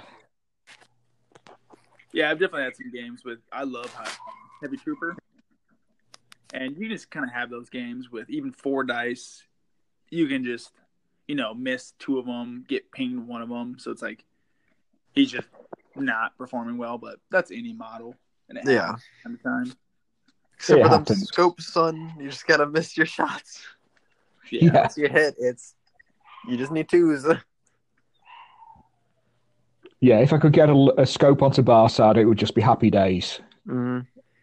I think there would be some table flipping and rage quitting, but you know, Honestly, I was really actually trying to look into that because I was talking to Stefan. I think a lot of us knew this already, but I he confirmed it was in Society. Penguins uh, dealer still comes into play, um, and you can give it to any model. So I was seeing if there was a way to give uh, dealer the scope from Freeze and give it to Barsad if I was taking like Ra's or Bane. Honestly, it doesn't really matter who I'm taking. yeah, I Uh, think Or, or I think in that list, you'd actually probably take Talia just for the extra funding and say it's Talia. Then we're taking Barsad. Then you have Penguin. Then uh, I don't know Ventriloquist for more funding money. I don't know. I don't know if the if the funding works out, but I was thinking about doing it. You can. You just basically give up your free rep of the society. Yeah, I mean, well, you get assault rifle cost uh, if you don't buy mags from it is uh, what twelve hundred bucks. well, you can only buy you can only buy one gun, You one one upgrade in society, so you don't only get the scope. I think Iceberg Lounge gets around that, doesn't it? I wasn't sure just because it says you may purchase one upgrade outside of the crew. Okay, I've heard Society, I've heard both society ways. does have yeah, society does have ammo as an up, uh, uh, option in itself, so you can buy it that way. Uh, true, true, but I think the hench. I, I still, I, I'd have to really relook all the rules. Like, it's it's wonky, especially because society also says the henchman may only purchase one equipment from the original crew list. But he, Stefan was telling me, uh, Iceberg Lounge gets around it. Hmm. Yeah, Again, it's one of those society fun questions where that that team you just yeah, it can do that many things that you just make your head hurt. I think. yeah. What do you guys think about uh, like heretic, like a heretic led crew? Uh, to be honest, I've got to get him on the table more because he's probably the league model I've used the least. I really like what he can do. Um, it's what I would support him with because the assassins, I feel, because they've got the six endurance. Once they've taken, say, four damage and they're down to two counters, I don't think they're doing much for you, even though they're cheap. Um, it, it would be. It's possibly a list I would put Cheshire into. Yeah, I mean, I think if you're if you're doing a lead crew by the heretic, I think you are going to play more free agents and just kind of you know not stack up all the henchmen. Like if you're taking, Yeah, I don't know, dead sh- uh, will shot, I'd consider heretic and will shot or Ra's. I mean, I don't think everyone talks about that combo. Just uber killy. yeah. So like, uh, I've thought about a couple heretic lists, and I think the main goal of that list would be you just have two like insane melee threats, or just two Yeah, threats. merciless and heretic. So yeah, like merciless heretic, Ra's heretic, will shot heretic, stuff like that. Yeah, Um, I've yet to. I've kind of played it. So at MuseCon in the 250, I played a Heretic wheel shot list, and uh, it was interesting. Only having four models in a 250 kind of hurt. I, I think there's, I think there's some some room to run with it. Like I said, I, I think I'd have to play a little bit more. Um, I certainly wouldn't be running necessarily the elite henchman with it. I think I'd be running the lower end of henchman. Um, yeah. Yeah, Just something to, to turn, kind of break the line and get grab some objectives as well as the two big sort of threats to their crew. Mm-hmm. Um, what's what's the uh, what about the two non-leader Talias? Would you? Okay, well, first of all, only one, and then you have a model showpiece. We don't. I don't think anyone's ever going to take the comic Talia. She's not really that good. Um, I was actually recently building lists with her because I kind of want to make her work. I think you have to do a lot of work to make her work. So, like the list essentially comes down. It's you run the same Talia list as the uh like leader version, the bat box version. Yeah. So you're just running like elite henchmen. You just basically get 25 more rep. So you basically just get like another assassin in there. Yeah. Um, which yes, you lose out on quite a bit of like buffs for your henchmen, but she still has the trait uh, get them or got them or whatever it's called. Yeah. Whatever. So she can like actually uh, give out six counters in a turn. Uh, they're so it's one special cost, target a henchman within like eight inches in line of sight, and you give them two attack counters. It can't go over their stat, but what you can do with it is kind of like the like kind of stack defense with uh, your henchmen, and Yeah. you either just like give them you know max attack still and max defense, or you can have like just max amount defense, wait to see what your opponent does and what they go into, and then you can like max out attack and then like counterpunch type of thing. Yeah, I mean, she, she could like buff up um, something like Damian, for example, um, or anyone with combat braces to sort of, you know, tar pit a model or try and tank them. And that, that trait is distinct. Uh, The the gun is medium range randomly for a pistol, so it's it's it's yeah, that is interesting. okay.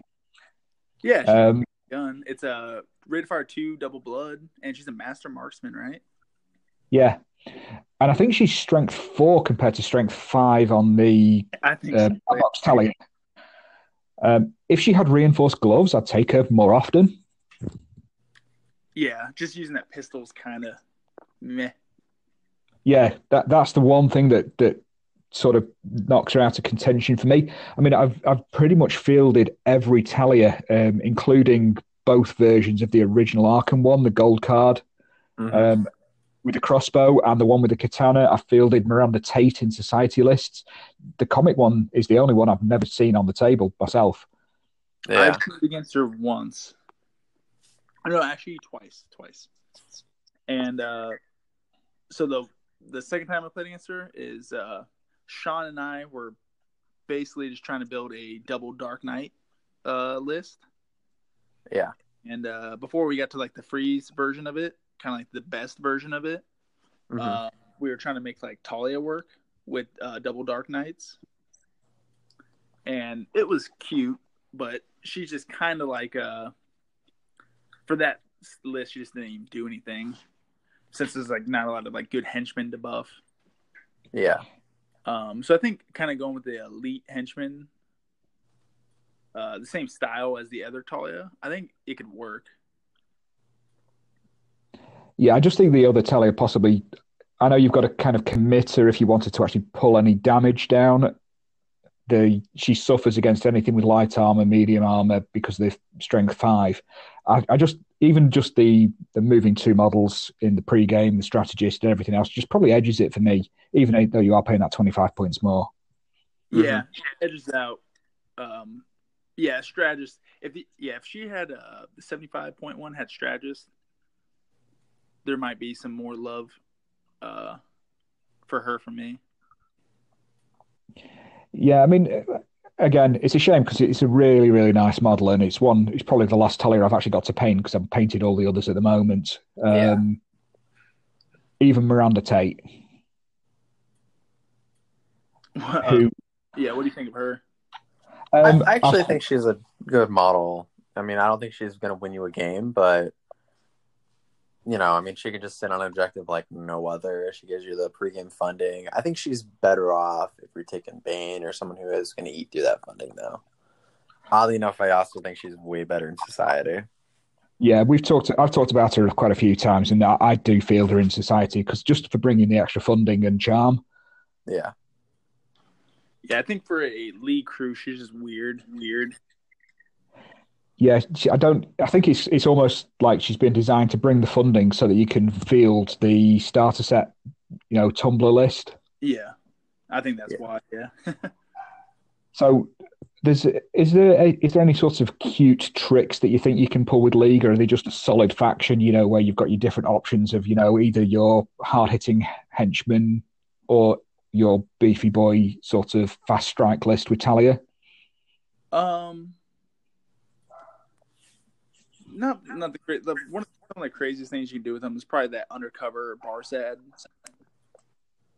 like undercover hidden Barsads, uh, like a trick. But I don't think Yeah. there's it's like a really solid faction. Um, so my play style personally, I don't like a lot of guns. So like it, that's why it took me kind of this long to play Penguin. It's just I'm just not a fan of uh gun like guns and like the defensive play style. I'd rather like try to get up in your face, mm-hmm. uh, grind you out. Um, so I think Lee Sure. did pretty pretty well, especially with that talk list. It just like that list kind of emulates everything I like to play. Well, if you if we flip it around the other way and you're playing against League, um, what are the things that you can do to sort of mitigate some of the the threats that they've got? You know, particularly if you're talking around the being able to threaten from such a big distance with a couple of hidden models, a couple of undercover models with grapple guns.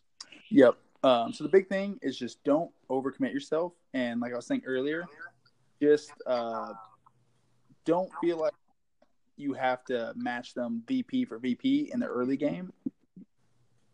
Um, just like play defensively, slowly work your way in to to that list.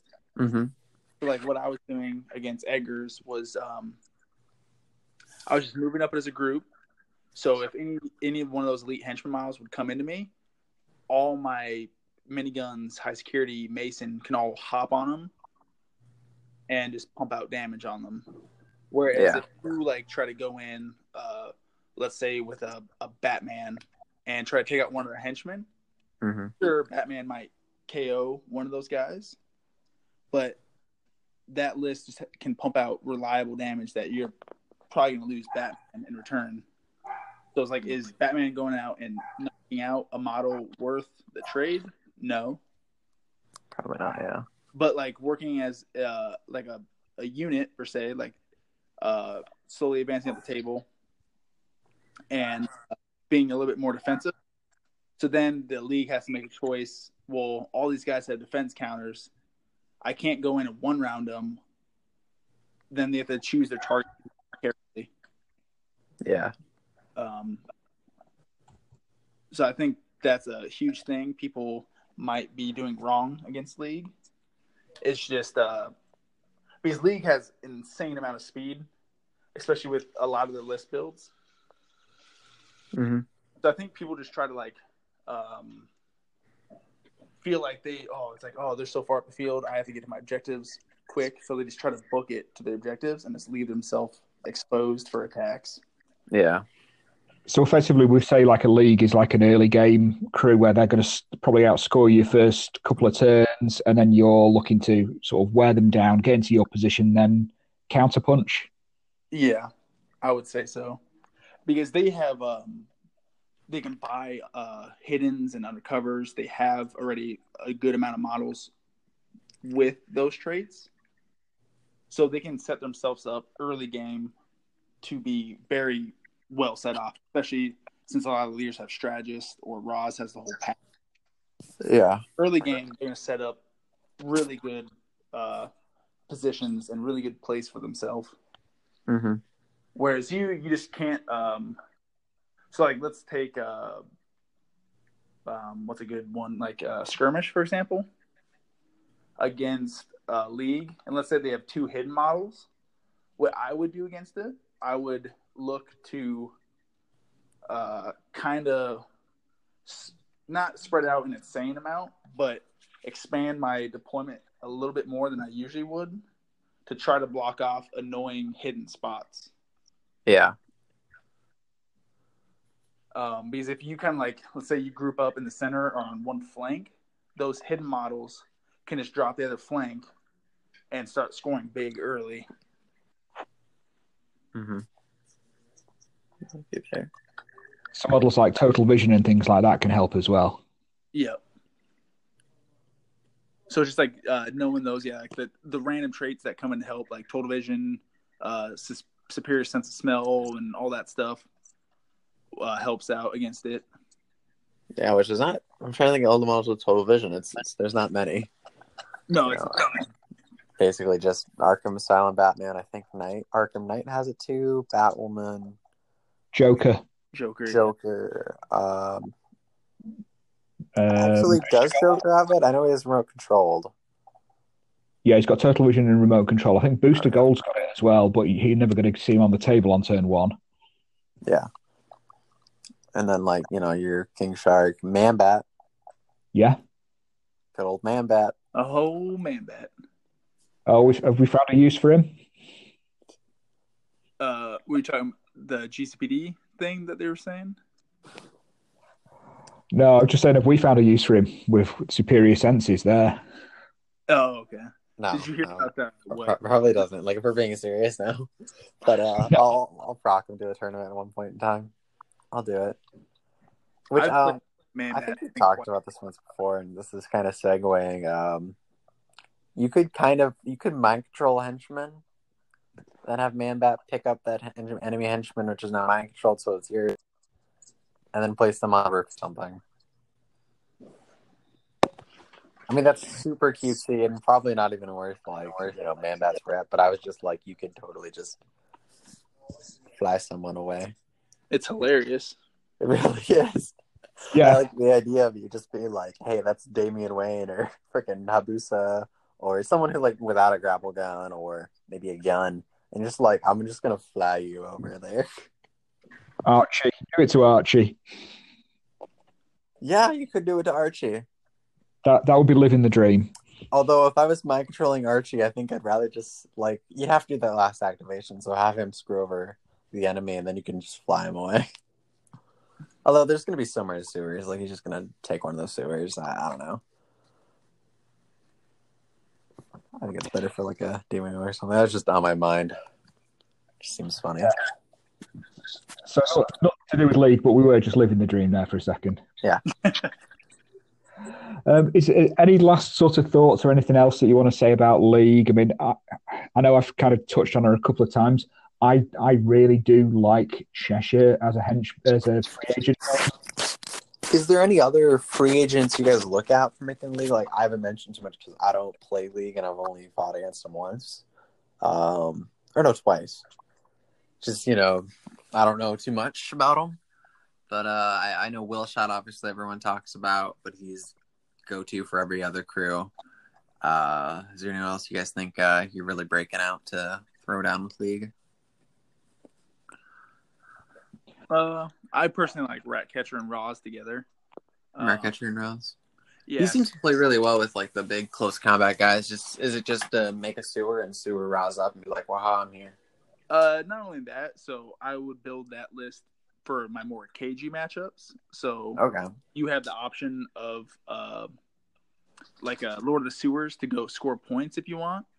You get another sewer on the table, so you basically can have up to five sewer markers just from you alone. Yeah. So like you can, um, Let's fill that get- table up. yeah, just kind of get really cagey with uh, Mhm. your models, and then you can also set up. So Ra's has Mastermind.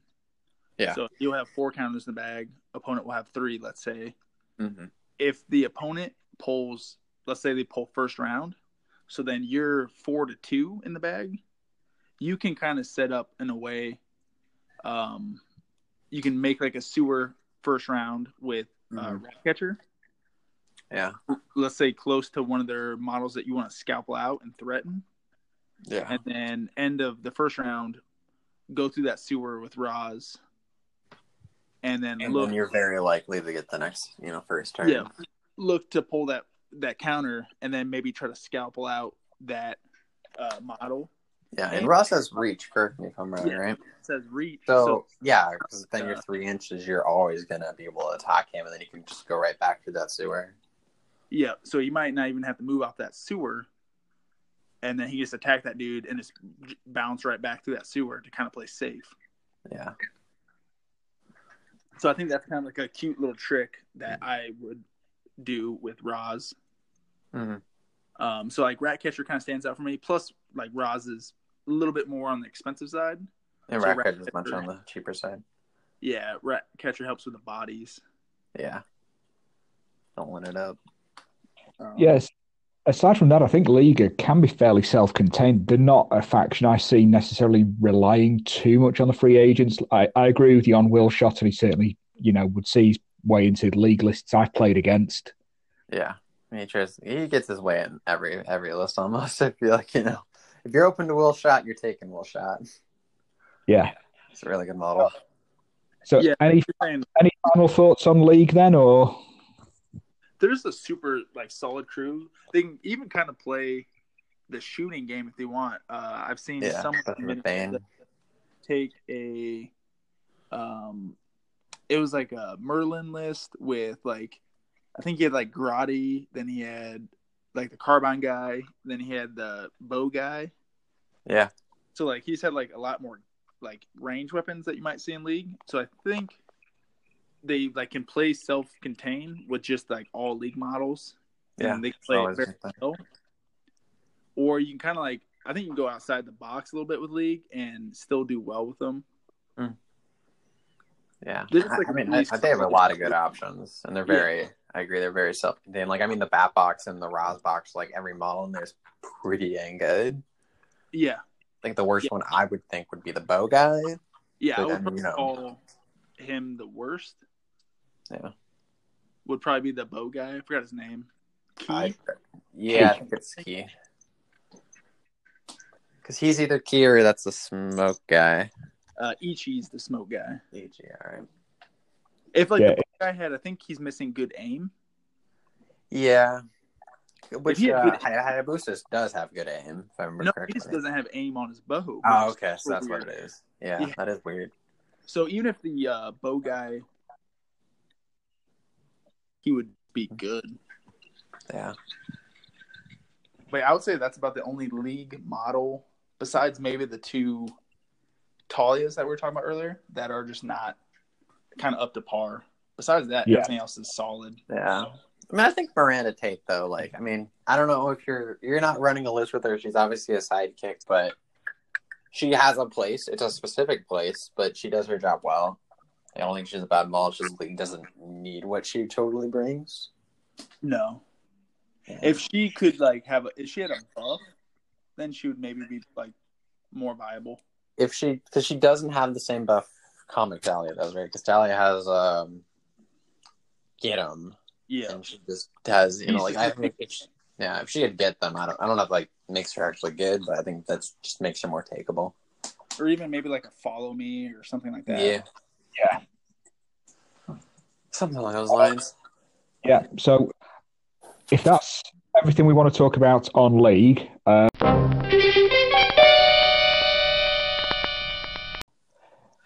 so if that's uh, all the thoughts we've got on League, the uh, the last thing we're going to talk about is some of the crews that we're planning to take to the upcoming events. Um, so, who would like to jump into this one first? Uh, I'll jump right in. I feel like I've been a little silent. Um, so for the next events, so we got the eight-hour-ish Halloween event, and then of course the Renegade. Um, probably gonna run the same list of both, for at least the 350. I've been eyeballing Militia. I know uh, me and Cookie been talking about it a while ago. So one list pair, it's uh, Arkham Knight with the extra mags, probably on the sniper rifle. Uh, the Merciless rat Ratcatcher. Then it's um, Gustav, the Carbine guy, Medic, Shield guy with Rare Medallion. And I want to say that's everyone on that list. The other list being uh, Arkham Knight, Clayface. Uh, then you have the Shield guy, Rare Medallion, the Carbine dude, a medic, and then you have the rocket launcher. Um, so the two lists there, there, it's obviously you have your one list that's kind of going into most things. Some, oh, and then you have high security in the Clayface list. I have to mention that guy. He's a he's a clutch. So it, basically, it's you're dropping everything. Merciless can deal with most problems, but if it le- if it threatens Arkham Knight, you're going to drop Clayface to kind of protect him or take some of the heat. Um, I did two test games on it, and I'm not really sure how I feel about the rocket launcher guy. He either spikes in and he does a lot, or he misses just everything. Uh, Um, I think high security is in both lists, right? No, I don't think he's in the first list with Merciless. that catcher takes his spot. Yeah, This Ratcatcher's taking his spot. I forgot my own list. Yeah, yeah, you did. Because you know the only way to beat Cookie is have Cookie write up a list for you and then test it. Um, I like the Yeah. list there, and like uh, so like your Clayface list, I think we were talking about earlier is better into like guns or penguin. Yeah, I, I tried it out against your Brave and the Bold Magic, which I was giving you a little play by plays. Um, I think the problem with it is Clayface at best is only going to take one round of fire, and he's going to die. You know, I think I either have to play him way, way cagier and hide in the back, um, because I still am kind of playing like I haven't truly committed to being because I think the the Brave and the Bold are the defenders in this scenario. Just because Magic, you don't have to spend too much. Yeah, actually like that do list- work. So you're the defender almost always with Brave and the Bold. Yeah, especially So it's like I was in a weird spot where it's like, man, I feel like I'm a glass cannon here, where Arkham Knight's not cleaning up. I'm, I'm a girl a turn. I'm just done, you know. And then if Clayface can't, you know, finish someone down, it's like, ugh. you know, I basically had the first game. I just made a lot of mistakes. You know, it was uh, I, I played with dirty money because I figured that'd just be a, I don't know. I really like that scenario, and I, I wanted to see how it played and I had all the guys just hide in the middle trying to score points. Uh, the night with him, I missed a lot with his gun. You know, I think I only had one good shot, which was on Zatanna. Didn't even kill her, just knocked her out.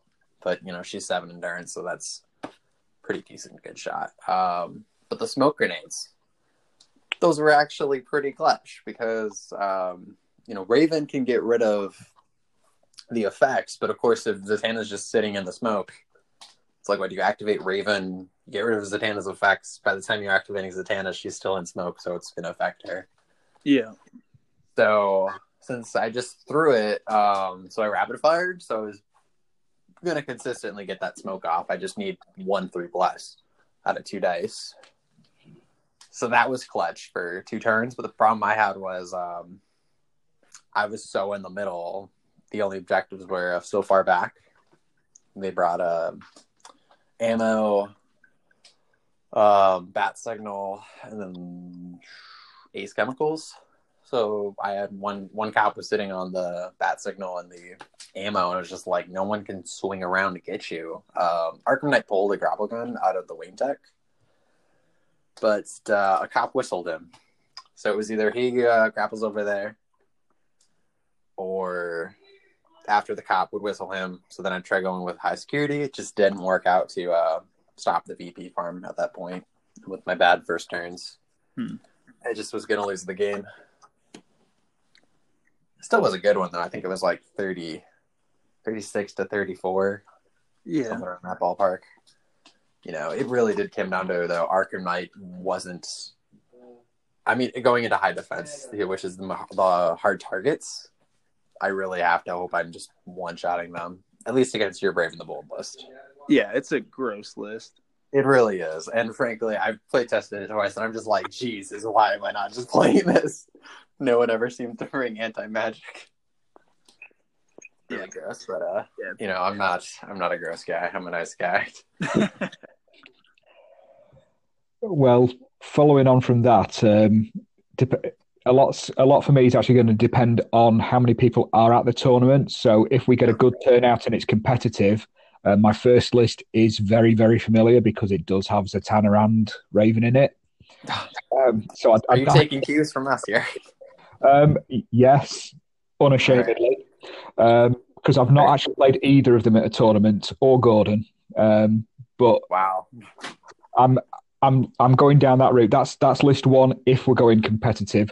Otherwise, um, for my second list, if that's my defensive list, I've gone for a, a second list which is a bit more aggressive and speedy. And again, mainly models that I've not played that much. Uh, but Knightfall So back. Oh, okay, it's Knightfall. it's Knightfall. It's uh, backed up by Blue Beetle, the Cat Pod. So Catwoman giving giving me night vision on the uh, the Bat Pod with undercover. Um, Agent One uh, with Street Patrol and Whistle, and then Agent Two, and then Alfred running around with a grapple gun. So I've played it once um, into Penguin this last week. I scored heavily on the first two turns on looting. Uh, basically, able to just get Catwoman really easily up to two objectives to hold those. Alfred jumped on a third, and then set two penguins and two hyenas on fire, and then hit them with a rocket from the bat pod as well. So he's like three models down on turn one didn't take into account how good he was with information. So he managed to pull out two really high scoring turns on turns four and five, scoring 11 and 10 victory points. Yeah. So I, I needed that was that was my mistake. I needed to commit to basically killing the models off because when I went into them on turn six, uh, he basically just had the penguin left alive on his duck at the end of the game. Mm. Yeah, so with uh, going against Penguin is kind of what you want to do. Once they get to where they want to go, you basically have to stop them from scoring after that. So it's like uh, once they get to the location where they need to go, then it's like your job to stop them from scoring. Because if you don't stop them from scoring, they can basically beat any crew in the game to about scoring points. Yeah. Yeah, Yeah, the only crew I'd really want to see, um, Riddler versus Penguin. You know, like Riddler, I think he like they're opposites in how they like when they score. Riddler gets it high in the early game, I think. If he could start the farm, and Penguin gets it late game once he all merges up there. But I Yeah. just curious, 'cause, you know, both his score a lot of points. Who who comes out on top? Well, that, Penguin. that was kind of one option, and that was actually based on something that um, Chris Burton, who's one of the playtesters in the UK, had used against me at, at uh, not the last tournament, the tournament before that. Um, I he did he took um, our, the Rebirth Batgirl instead of Blue Beetle. Yeah. Um, I, I kind of prefer having Blue Beetle in the list. Um, I beat him because he couldn't roll above a three on any of his dice throughout the entire game. All right, we we drew just. Um, you know, one more victory point would have given me a minor win. Yeah. But I, I like the list. But I, the other alternative to that is a Flashpoint Batman list, and this one was a little bit more. It's probably not as good, but uh, a bit more fun. Flashpoint Batman, TV Flash, because if I'm running Flashpoint, I want the Flash in there to get him there. Um, all of the agents, one, two, and three, with a mix of magazines, whistles, and medic on them. And then Suicide Squad Katana with a grapple gun and riot gear to keep Flashpoint and Flash alive. I don't think. I mean, like hearing that list, I feel like Flashpoint and Flash are two models that are already pretty tanky and defensive. Because I mean, Flashpoint's endurance ten with medic, uh, and then you have the cop with medic, um, and then Flash is you know defense five, six or seven endurance. You know, basal speedster, and he's pretty hard to take out. You know, I just I'm not really sure if his uh, katana is the great way to go. Maybe I don't know, maybe drop down an agent and maybe can fit Damian in there or uh maybe even Harris. Like I don't know how the funding is, but maybe get Wells or uh Larita. I could get um, I could get uh, one of them in. Um, funding wise, I'd I might struggle potentially. I mean, I could drop the drop the agent with the the handgun. Literally, was this was for trying out models. I'm definitely not. All of those models, apart from TV Flash, were new to the the game. Yeah. Not not in the table before. Mhm. Flashpoints I'm undecided about because although the endurance ten seems really reliable, he was actually knocked out on turn two or three by Red Death Yeah. obviously can't can't block him, but he was outnumbered, so he just took ten attacks that were hitting on threes, wounded on threes. Red Death is definitely one of the models who's gonna take him out just because he can't block or anything. I mean, he got up he got up every turn, which was nice with endurance ten, but then I was running around with like four counters. Yeah. Um, so I, I prefer the first list. The second list, like I say, it was fun to try out. I don't think it's particularly good.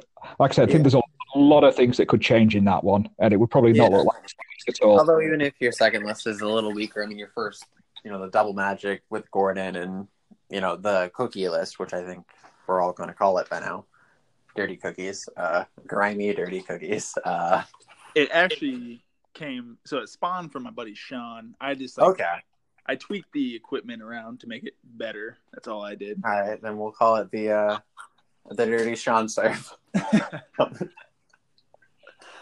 We just call it dirty, to be honest. Uh, we got to throw Sean's name in there because he spawned that demon. Yeah, you never hear about my buddy Sean. You never do. I, I think I'm the first one other than you that's ever mentioned him on a podcast. He's a good reason why I like place so high. He's just a really good like sparring partner here in Omaha. hmm Yeah, I haven't. I haven't ever actually talked to him yet. I've seen him a couple times though, and I'm just like, I looked at. I know I last year's Renegade. I looked at. I saw you two guys. I'm like, they're the tryhards here. I was still kind of like getting, you know, the the word on the street my first tournaments, uh, and I was like, yeah, those two are definitely the the really try hard guys. At it. yeah, pretty much. But it does help if you've got a good uh, sort of group around you that will actually push you a lot. I mean, Does, uh, Yeah. Right. my brother doesn't come to as many tournaments as I do. I think he's been to like four as opposed to the 10 or 12 that I've been to. But in those, he's beat me down to second place by winning one. Well, I placed second behind one of the best players in the UK, Liam. He placed fourth, but in a really quiet way, like no one noticed he was there until he was fourth. mhm. Uh, and he's, he's a very, very difficult person to beat. Um, Yeah. And that sort of pushes me and my friend Jimmy and Ollie as well, who uh, who both play in our local uh, gaming club. They're they're all really, really solid players, um, and I think it, that that is again something that can really help you sort of get to that next level when you do have people that are pushing you and challenging you all the time. for sure. You know, 'cause, I mean, without that, like, you go into a tournament and you're really like, you either are gonna lose or you have to lose your first one and really, like, from that, learn everything. You know, it's such a step by step. That's kind of where I'm at. You know, because I I literally only play at the tournaments for the most part, and I occasionally get like a brand new player over and we'll play a game, but I have to like go super soft on them. I feel dirty and weak, and I'm like, uh, I don't even think you can understand this. You know, So- he's never played any miniature game before, so it's it's a lot, and it's like, oh man, Yeah, you know, it's like uh, roll of four plus. It's like what? And I'm like, uh, a four a, a die. You need a four or higher. so yeah, that's how. That's kind of where we're at. Or it's like he'll try moving a model and like uh, use tape measures. And I'm like, oh, oh yeah. And I'm like, dude, So with your two list pair, uh, Darren, I would maybe just say uh, it seems like your second list isn't necessarily like it just seems like you just want to put models on the table that you haven't used before. a little bit. Yeah, So I don't know if that's uh, kind of what your plan for that uh, event is, or uh, I mean, if if you like are more looking at it like a competitive side, I would maybe say just tweak that those lists or that second list to be maybe better in a certain scenario or into a certain matchup. It does have its like two good scenarios that it likes. Like I would say, secure the area and race for glory. yeah, yeah, Um, definitely two good ones. And I think those are also two of the weaker ones for the double magic. Yeah, it can be. Yeah, the the the Knightfall Blue Beetle um, Catwoman list is is basically my sort of get across the table, get in the face a little bit list. Um, like you say, race for glory. That that sort of design where I'm not playing the defender, which is probably my more natural play style sometimes. Gotcha. Yeah, I'd say as long as you have a plan for each list, then like you're good. I, I, I feel like a lot of people also just like kind of get in the habit of just building lists just to want to play the list. I guess they don't really Yeah. have uh, like an end goal with the list.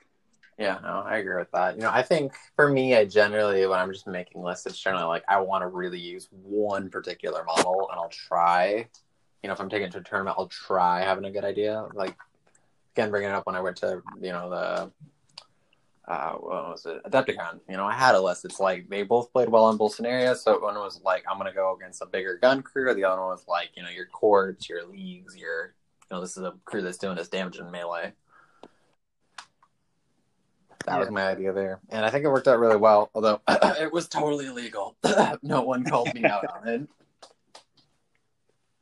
I had two models with elite, uh, Merc- uh, elite fortune soldier, and I was Ivy. Sorry, guys, I lost you for a second there. Um, I was just talking about, you know, my plan. I had a plan, you know, when I went to the Adepticon, kind of gave a rough idea of like this what this list was going to do, and that was what that list was going to do, and it worked out really well. But it was totally illegal. No one called me out on it, except for after and then I did, and I was like, oh shit. Although I think I think if we're gonna run for breaking rule with List Williams, like that's elite boss. It's like I mean, yeah, you're breaking rules. You shouldn't break rules, but at least it's not something crazy like you're overfunding or something. Something. Yeah. I mean, I think the, the one thing I'll say with Brave and the Bold list is I, I struggle sometimes to make lists that I like the look of. That sometimes they're better on the table, but I just don't like necessarily the look of them. there. I I feel like there's a lot of like it's either I'm going all cops and I take like one one uh, superhero model and I find that very aesthetic, or I'm taking at that point then I'm just trying to take like Uber Bat Family. You know, it's just I don't know. Find Brave. Uh, same thing with uh, organized crime I have, where it's just aesthetically on the crew it looks kind of weird. You just have a bunch of uh, things that don't necessarily fit together. That's why I really like uh, Joker or Militia or Penguin. You know, just a lot of these crews that seem more in house and they all tie together aesthetically really well. It's one of the things I do like about my league as well, because I mean, league was my first crew, and I will keep coming back to it. Um, and I, I, I sometimes think when I'm putting my better lists together, they are league lists. But like I say, for this time round, trying out a few different things. Yeah. So, Cookie Renegade. Yep. Uh, right well, now, first, uh, the Halloween. Are you taking anything funny for that, or you could briefly uh, just mention like that? List I mentioned earlier, just a goofy list, I think, and list. uh, potentially have might not even playing it. Like I'm definitely gonna go, Yeah. but uh, I mean, if you're gonna be there and maybe someone else, I actually might, depending on how people feel about it, I might try to get like on the sidelines and kind of help people out. Maybe be like a TO nice, nice. of person. Yo cookie. That'd be cool. Be a tournament you're not going to win because you're not participating. I don't know if that counts though. Because I would really like to see you do well at Renegade, Jason. Yeah, that's my plan. Like I'm gonna I'm gonna keep playing tabletop simulator by myself at like four in the morning. Just like literally, I, I, kid you not. Each of my moves, like I was so low. It's like we just got past turn two. I spent like 40 minutes in between, like questioning everything, every possibility, and then the occasional smoothie break. But you know, the last one was just for me.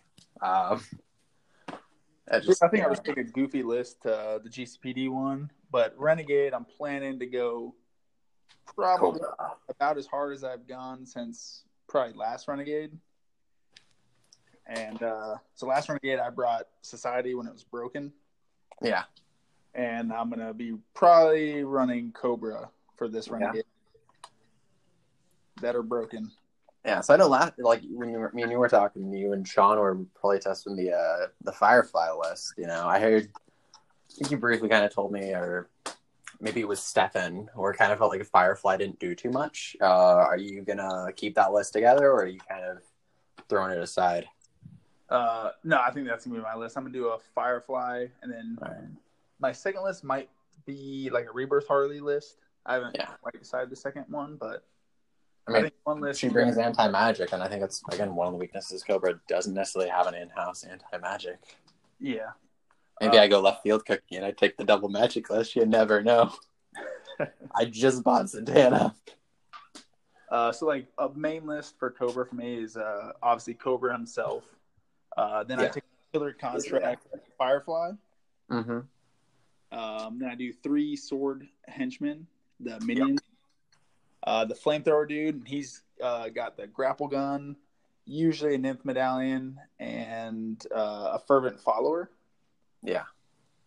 And then from there, it's uh, what's it say? Cobra hybrid. Yep. And I think I have enough for one or maybe two 14 point uh the minions. I think you get two in there. Yeah, Because that's the exact same list we talked about in our uh, last episode where we could talk about Cobra. Yeah. Like uh plug to that. dirty list. Um Like, and, you know, I think Firefly, if you're to take any free agent, I think totally aesthetically ish fits well in Cobra. Maybe you can convert him up, get Adam to convert him so he has a big old snake head, like a snake helmet. That's So I think- fire. that's Cool. like my list I'm gonna be dropping probably like ninety percent of the time. Yeah. Uh it's just really gross. Uh Mhm. just everything it does is just gross. Yeah. Uh, I think my other list might be like more tech towards magic, but I, Sean and I still need to test our second list for that because I think Mhm. we're going to be running identical lists, both him and I. We're just going to be coming in, coming in hard. Yep. Sharing the same list, sharing the same tactics, gonna wreck each other, and then you're gonna end up fighting each other with mirror matches.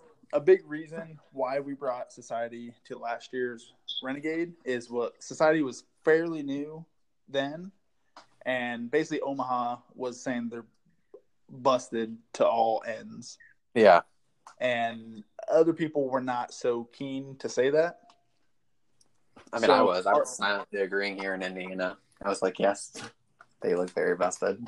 So, like a big part of the reason, probably like fifty percent of the reason why we took, uh, it was just Sean and I that took him. Our buddy Bill decided not to bring him just because he thought they were like too busted. Yeah. and uh, so Sean and I brought Society just basically trying to to show people like just how stupid and egregious they are. Mm-hmm. And this year you're doing that with Cobra.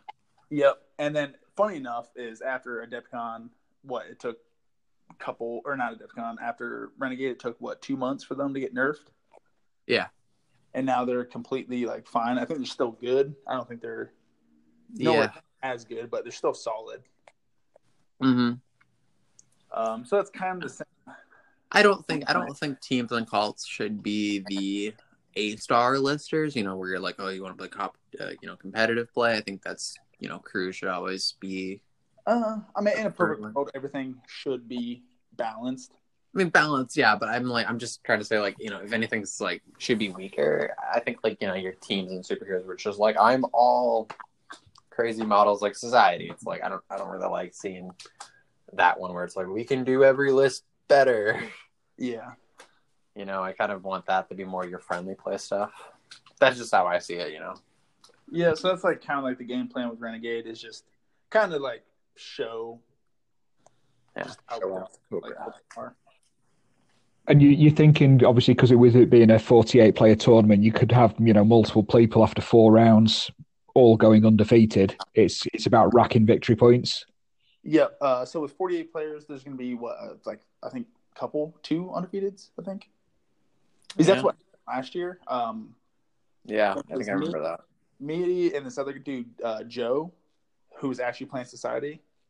Um, he played actually my buddy Bill for top table, and uh, uh, was it top table or third round? E- either way, um, he basically ended up going 4-0. I ended up going 4-0, and he just had more victory points than me. Yeah. So I ended up getting second place. He got first. So that's like something you definitely have to take into account. Like I was saying earlier, when you go to, if that's your main goal, is to top like place high. Yeah. Really make sure you're the points. Yeah, keep VP For that, I think you really have to just walk in with a plan. Like I think Penguin actually has been pretty high there because he scores high VPs. Yeah. Um, I think like there's a, a good amount of communities that do see Cobra as being just crazy good, but there are Yeah. still some uh, that just don't see it. And I, I do like I would say like uh, Cobra straight out of the box are not like particularly amazing. It's just you have bad bottles and straight out of the bat box. You also don't have the box flamethrower, dude. Cobra himself are just not. Yeah. Mm-hmm. It's really when you added in like the hazard troopers and uh, just kind of like silly uh, contracts on free agents. Yeah. And their uh, objective is really strong. hmm That it is. So, you know, assuming that everything goes to plan and you go really well with them, what would you actually, and this is again something we touched on last episode, but, you know, why not bring it back? What would you change about Cobra to bring them more in line, do you think? Um, I already got like a whole list of things that I would personally want to see change. So a big one is commando tactics is too good right now. Oh yeah. I mean, just using three models in one activation, not even back to back, just at the same time is crazy. That really does. Like, like that's a core trait of BMG. It's I go, you go. If you're doing a let's go, it's 50-50. and that's like a really, you know, you're spending two activations here. Yeah, so I would change uh, commando tactics around to either be like a you spend two, maybe even more faith points to uh, automatically pass a let's go, so only Yeah. henchmen can do it, Mm-hmm. um, and it's not like simultaneous activations. Yeah, Um, it's just a let's go at the end of the day. just like let's go, that's automatic. Or I would, um, so like, and then Cobra couldn't do it. Is that's another big thing that currently uh, Cobra can do. Is Cobra himself can do the commando tactics. Yeah, so you can then just move a cheap henchman up there, then move Cobra up there. He's outnumbered. Cobra swings, murders him. Yeah, and essentially in that at that point he's just a better Ra's, which is just Yeah. like, um, For the So exact would same start points, there should be tactics. more. You know, they should be a lot more in line. yeah, um, definitely start with commando tactics. That's uh, really crazy, and then I would basically up all their uh, faith point action at least by one. So with like, the exception of the spawning a mutant guy. Yeah, uh, keep that at 16. Everything else should go up by one faith point. That's why, like, so currently, a model activates and they get a faith point. That model can just instantly put poison on his uh, attack, yeah. which is just like it's too good. And uh, Mhm. I would So change then it. just going by up by one. So it's your first guy can never do that unless he has favorite follower. Well, and there's just no like, well, I can do this. It's free, whatever. Yeah. Whereas if you're going to change it to it's more expensive, there's going to be choices in the turn. Mm-hmm. It's like okay well i can do this now or i can let it build up and then do something maybe a little bit more powerful later on Yeah. but i might take a hit to let it build up if that makes sense Yeah. It does. It really does. so i would definitely change those two things i don't like free rep in the game Neither do I. as a majority thing i don't think it's good for any game just to add in You know, I think actually, I do want to mention. I think the killer contract is. There's some ways to get around it, but I think in theory, I kind of like it. You know, where it's like, hey, I'm taking this model. He gets a reduction, but he's immediately going to die once he does the job. You know. i mean even then in theory it's just not good because like okay let's say i take a will shot and Yeah. my target is uh your 100 and 100 point or 100 rep guy Yeah. like Will Shot could delete that guy. At that point, Will Shot's only like sixty six rep, and then he just up points. He doesn't. You get the points for the kill, and actually bonus points if he kills him. Yeah. And the opponent doesn't get VPs for Will Shot going away. you know, I'm not trying to totally defend free rep. I do think it's a bad idea. I just like the idea of for that being an example where it's like, hey, this model's very limited in what he can actually do. Course, Yeah. I like the fact that there's ways to get around it where you're just like, I'm a scarecrow, my target's the lamppost. I'm gonna fury ass anyone around me. Yeah, like You know? they're cool. I like the idea of them. I just Yeah. it's kind of weird. rip's pretty hard and really does break the game. Yeah, and I think it wouldn't feel as bad if it No. that those killer contracts were in like maybe like a crew like OC currently. Yeah, they. Like, I, I think that would bad. be the most thematic for OC. Yeah, I, yeah, it's kind of crazy that they don't have contracts, but You know, or I also thought uh, Ivy doesn't need a change in this. I really like how possession works, but I thought if they were going to change possession, where it's like once you possess a model, you don't get free rep or anything, but it's just you have to pick what it's doing. You know, it's like guard me. Model gains X trait, but can only do this. mm-hmm. I think it just be thematic, and I'd like to see BMG go in that direction. Um, but I don't know. That's just me. And then like I would uh change like a few more things, like the eight inch uh be able to shunt damage off off of Cobra himself is just crazy good. Crazy that's eight for starters, because bodyguard's only like two inches. Two inches. Every other Yeah. ability is basically two inches. That yeah. So it's Like- like, I, I, you know, making it more expensive and also bringing it down to like two inches. yeah, two inches. Um, I could maybe see four, and then yeah, like two inches is kind of fine. I could maybe see four, but then also make it like that one costs one faith point currently. Again, make it two faith points. Yeah. It's just everything should be be more. Is one faith point per damage or per attack? Uh, you get one faith point per every Cobra cultist you activate. Uh, let, let me rephrase the question. Uh, it's one faith point to spend it per every like. I'm a model targeting Cobra. Do I just spend a faith point and that attack target someone else, or is it just I spend it for the damage? Um, you spend it after like damage. So like Cobra, Okay. you still have to hit Cobra and wound Cobra. Yeah. So basically, you're targeting him at defense five, martial artist. Mm-hmm. So once you actually, it's it's harder to hit than it's the henchman. And then if Yeah. you do get those hits through, then he can choose to shunt that damage on to a henchman. Okay. So he just pays the one faith point currently, and then all the damage goes on the henchman. Yeah. Wow. See, I, I'd also either consider changing it where it's one point per one damage. Maybe that's really bad, but you know, if how special counters are, it's like it's the equivalent of power armor, just you're using faith points. Yeah. You Like, know, like if I did do four blood, you're spending four faith points at least. Yeah. I think those like three things are the core of what I would change to Cobra, and I think they'd be sitting all right. I agree with you there. You know, or also Yeah. I want to briefly mention the uh you know the free rep again Uh because I was I was having this idea when the Jason Todd Robin got like announced with his roles. Um, I would be okay seeing it where it's like in Bat Family, for example, if you had either one, it's just Alfred Pennyworth you get for free, just one model, everyone has it. Um, that way you're not getting wonky with it; it's very written in there. Or if they made Robin cycles or Bat cycles, you could be like, if you're taking this model, get the upgrade card for free. I don't know. Just like the idea if they're actually going to make those or not.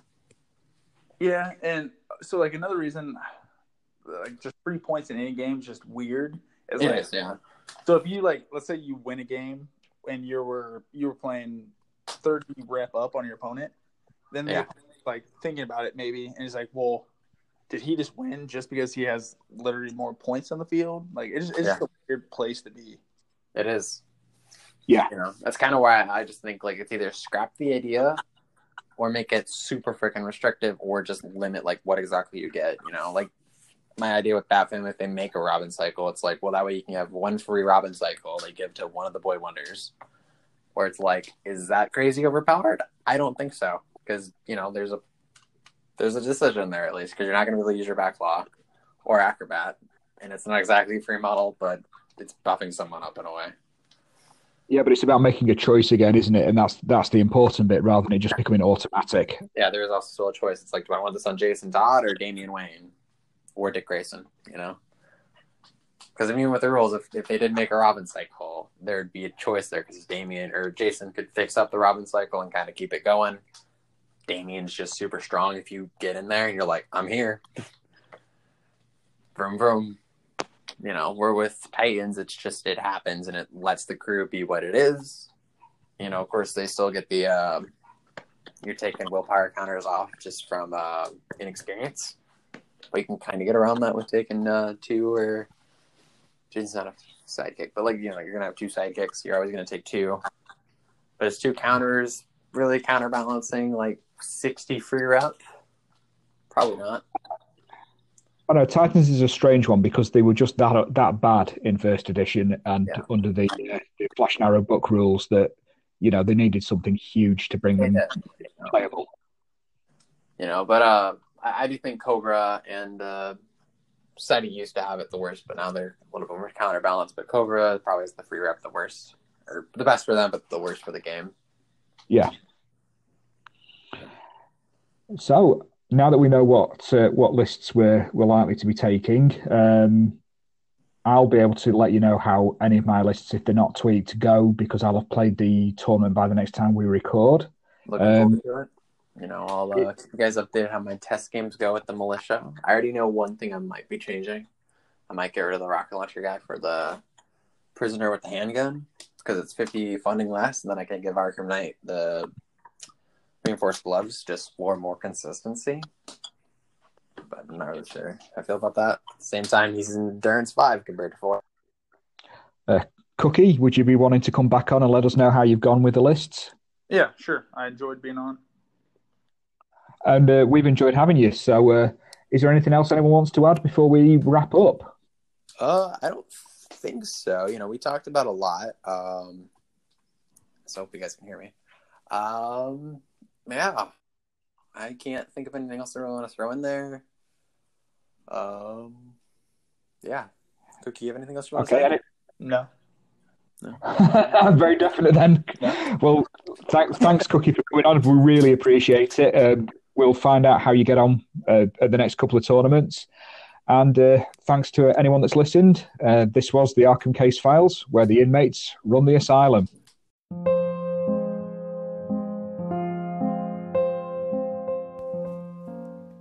This is an appeal on behalf of Jason Thompson. Please, please, Knight, put this man out of his misery. How long must he wait before he can have his Tim Drake? To all our listeners, Get in touch with Knight. Bombard them. Jason needs Tim, and only you can help.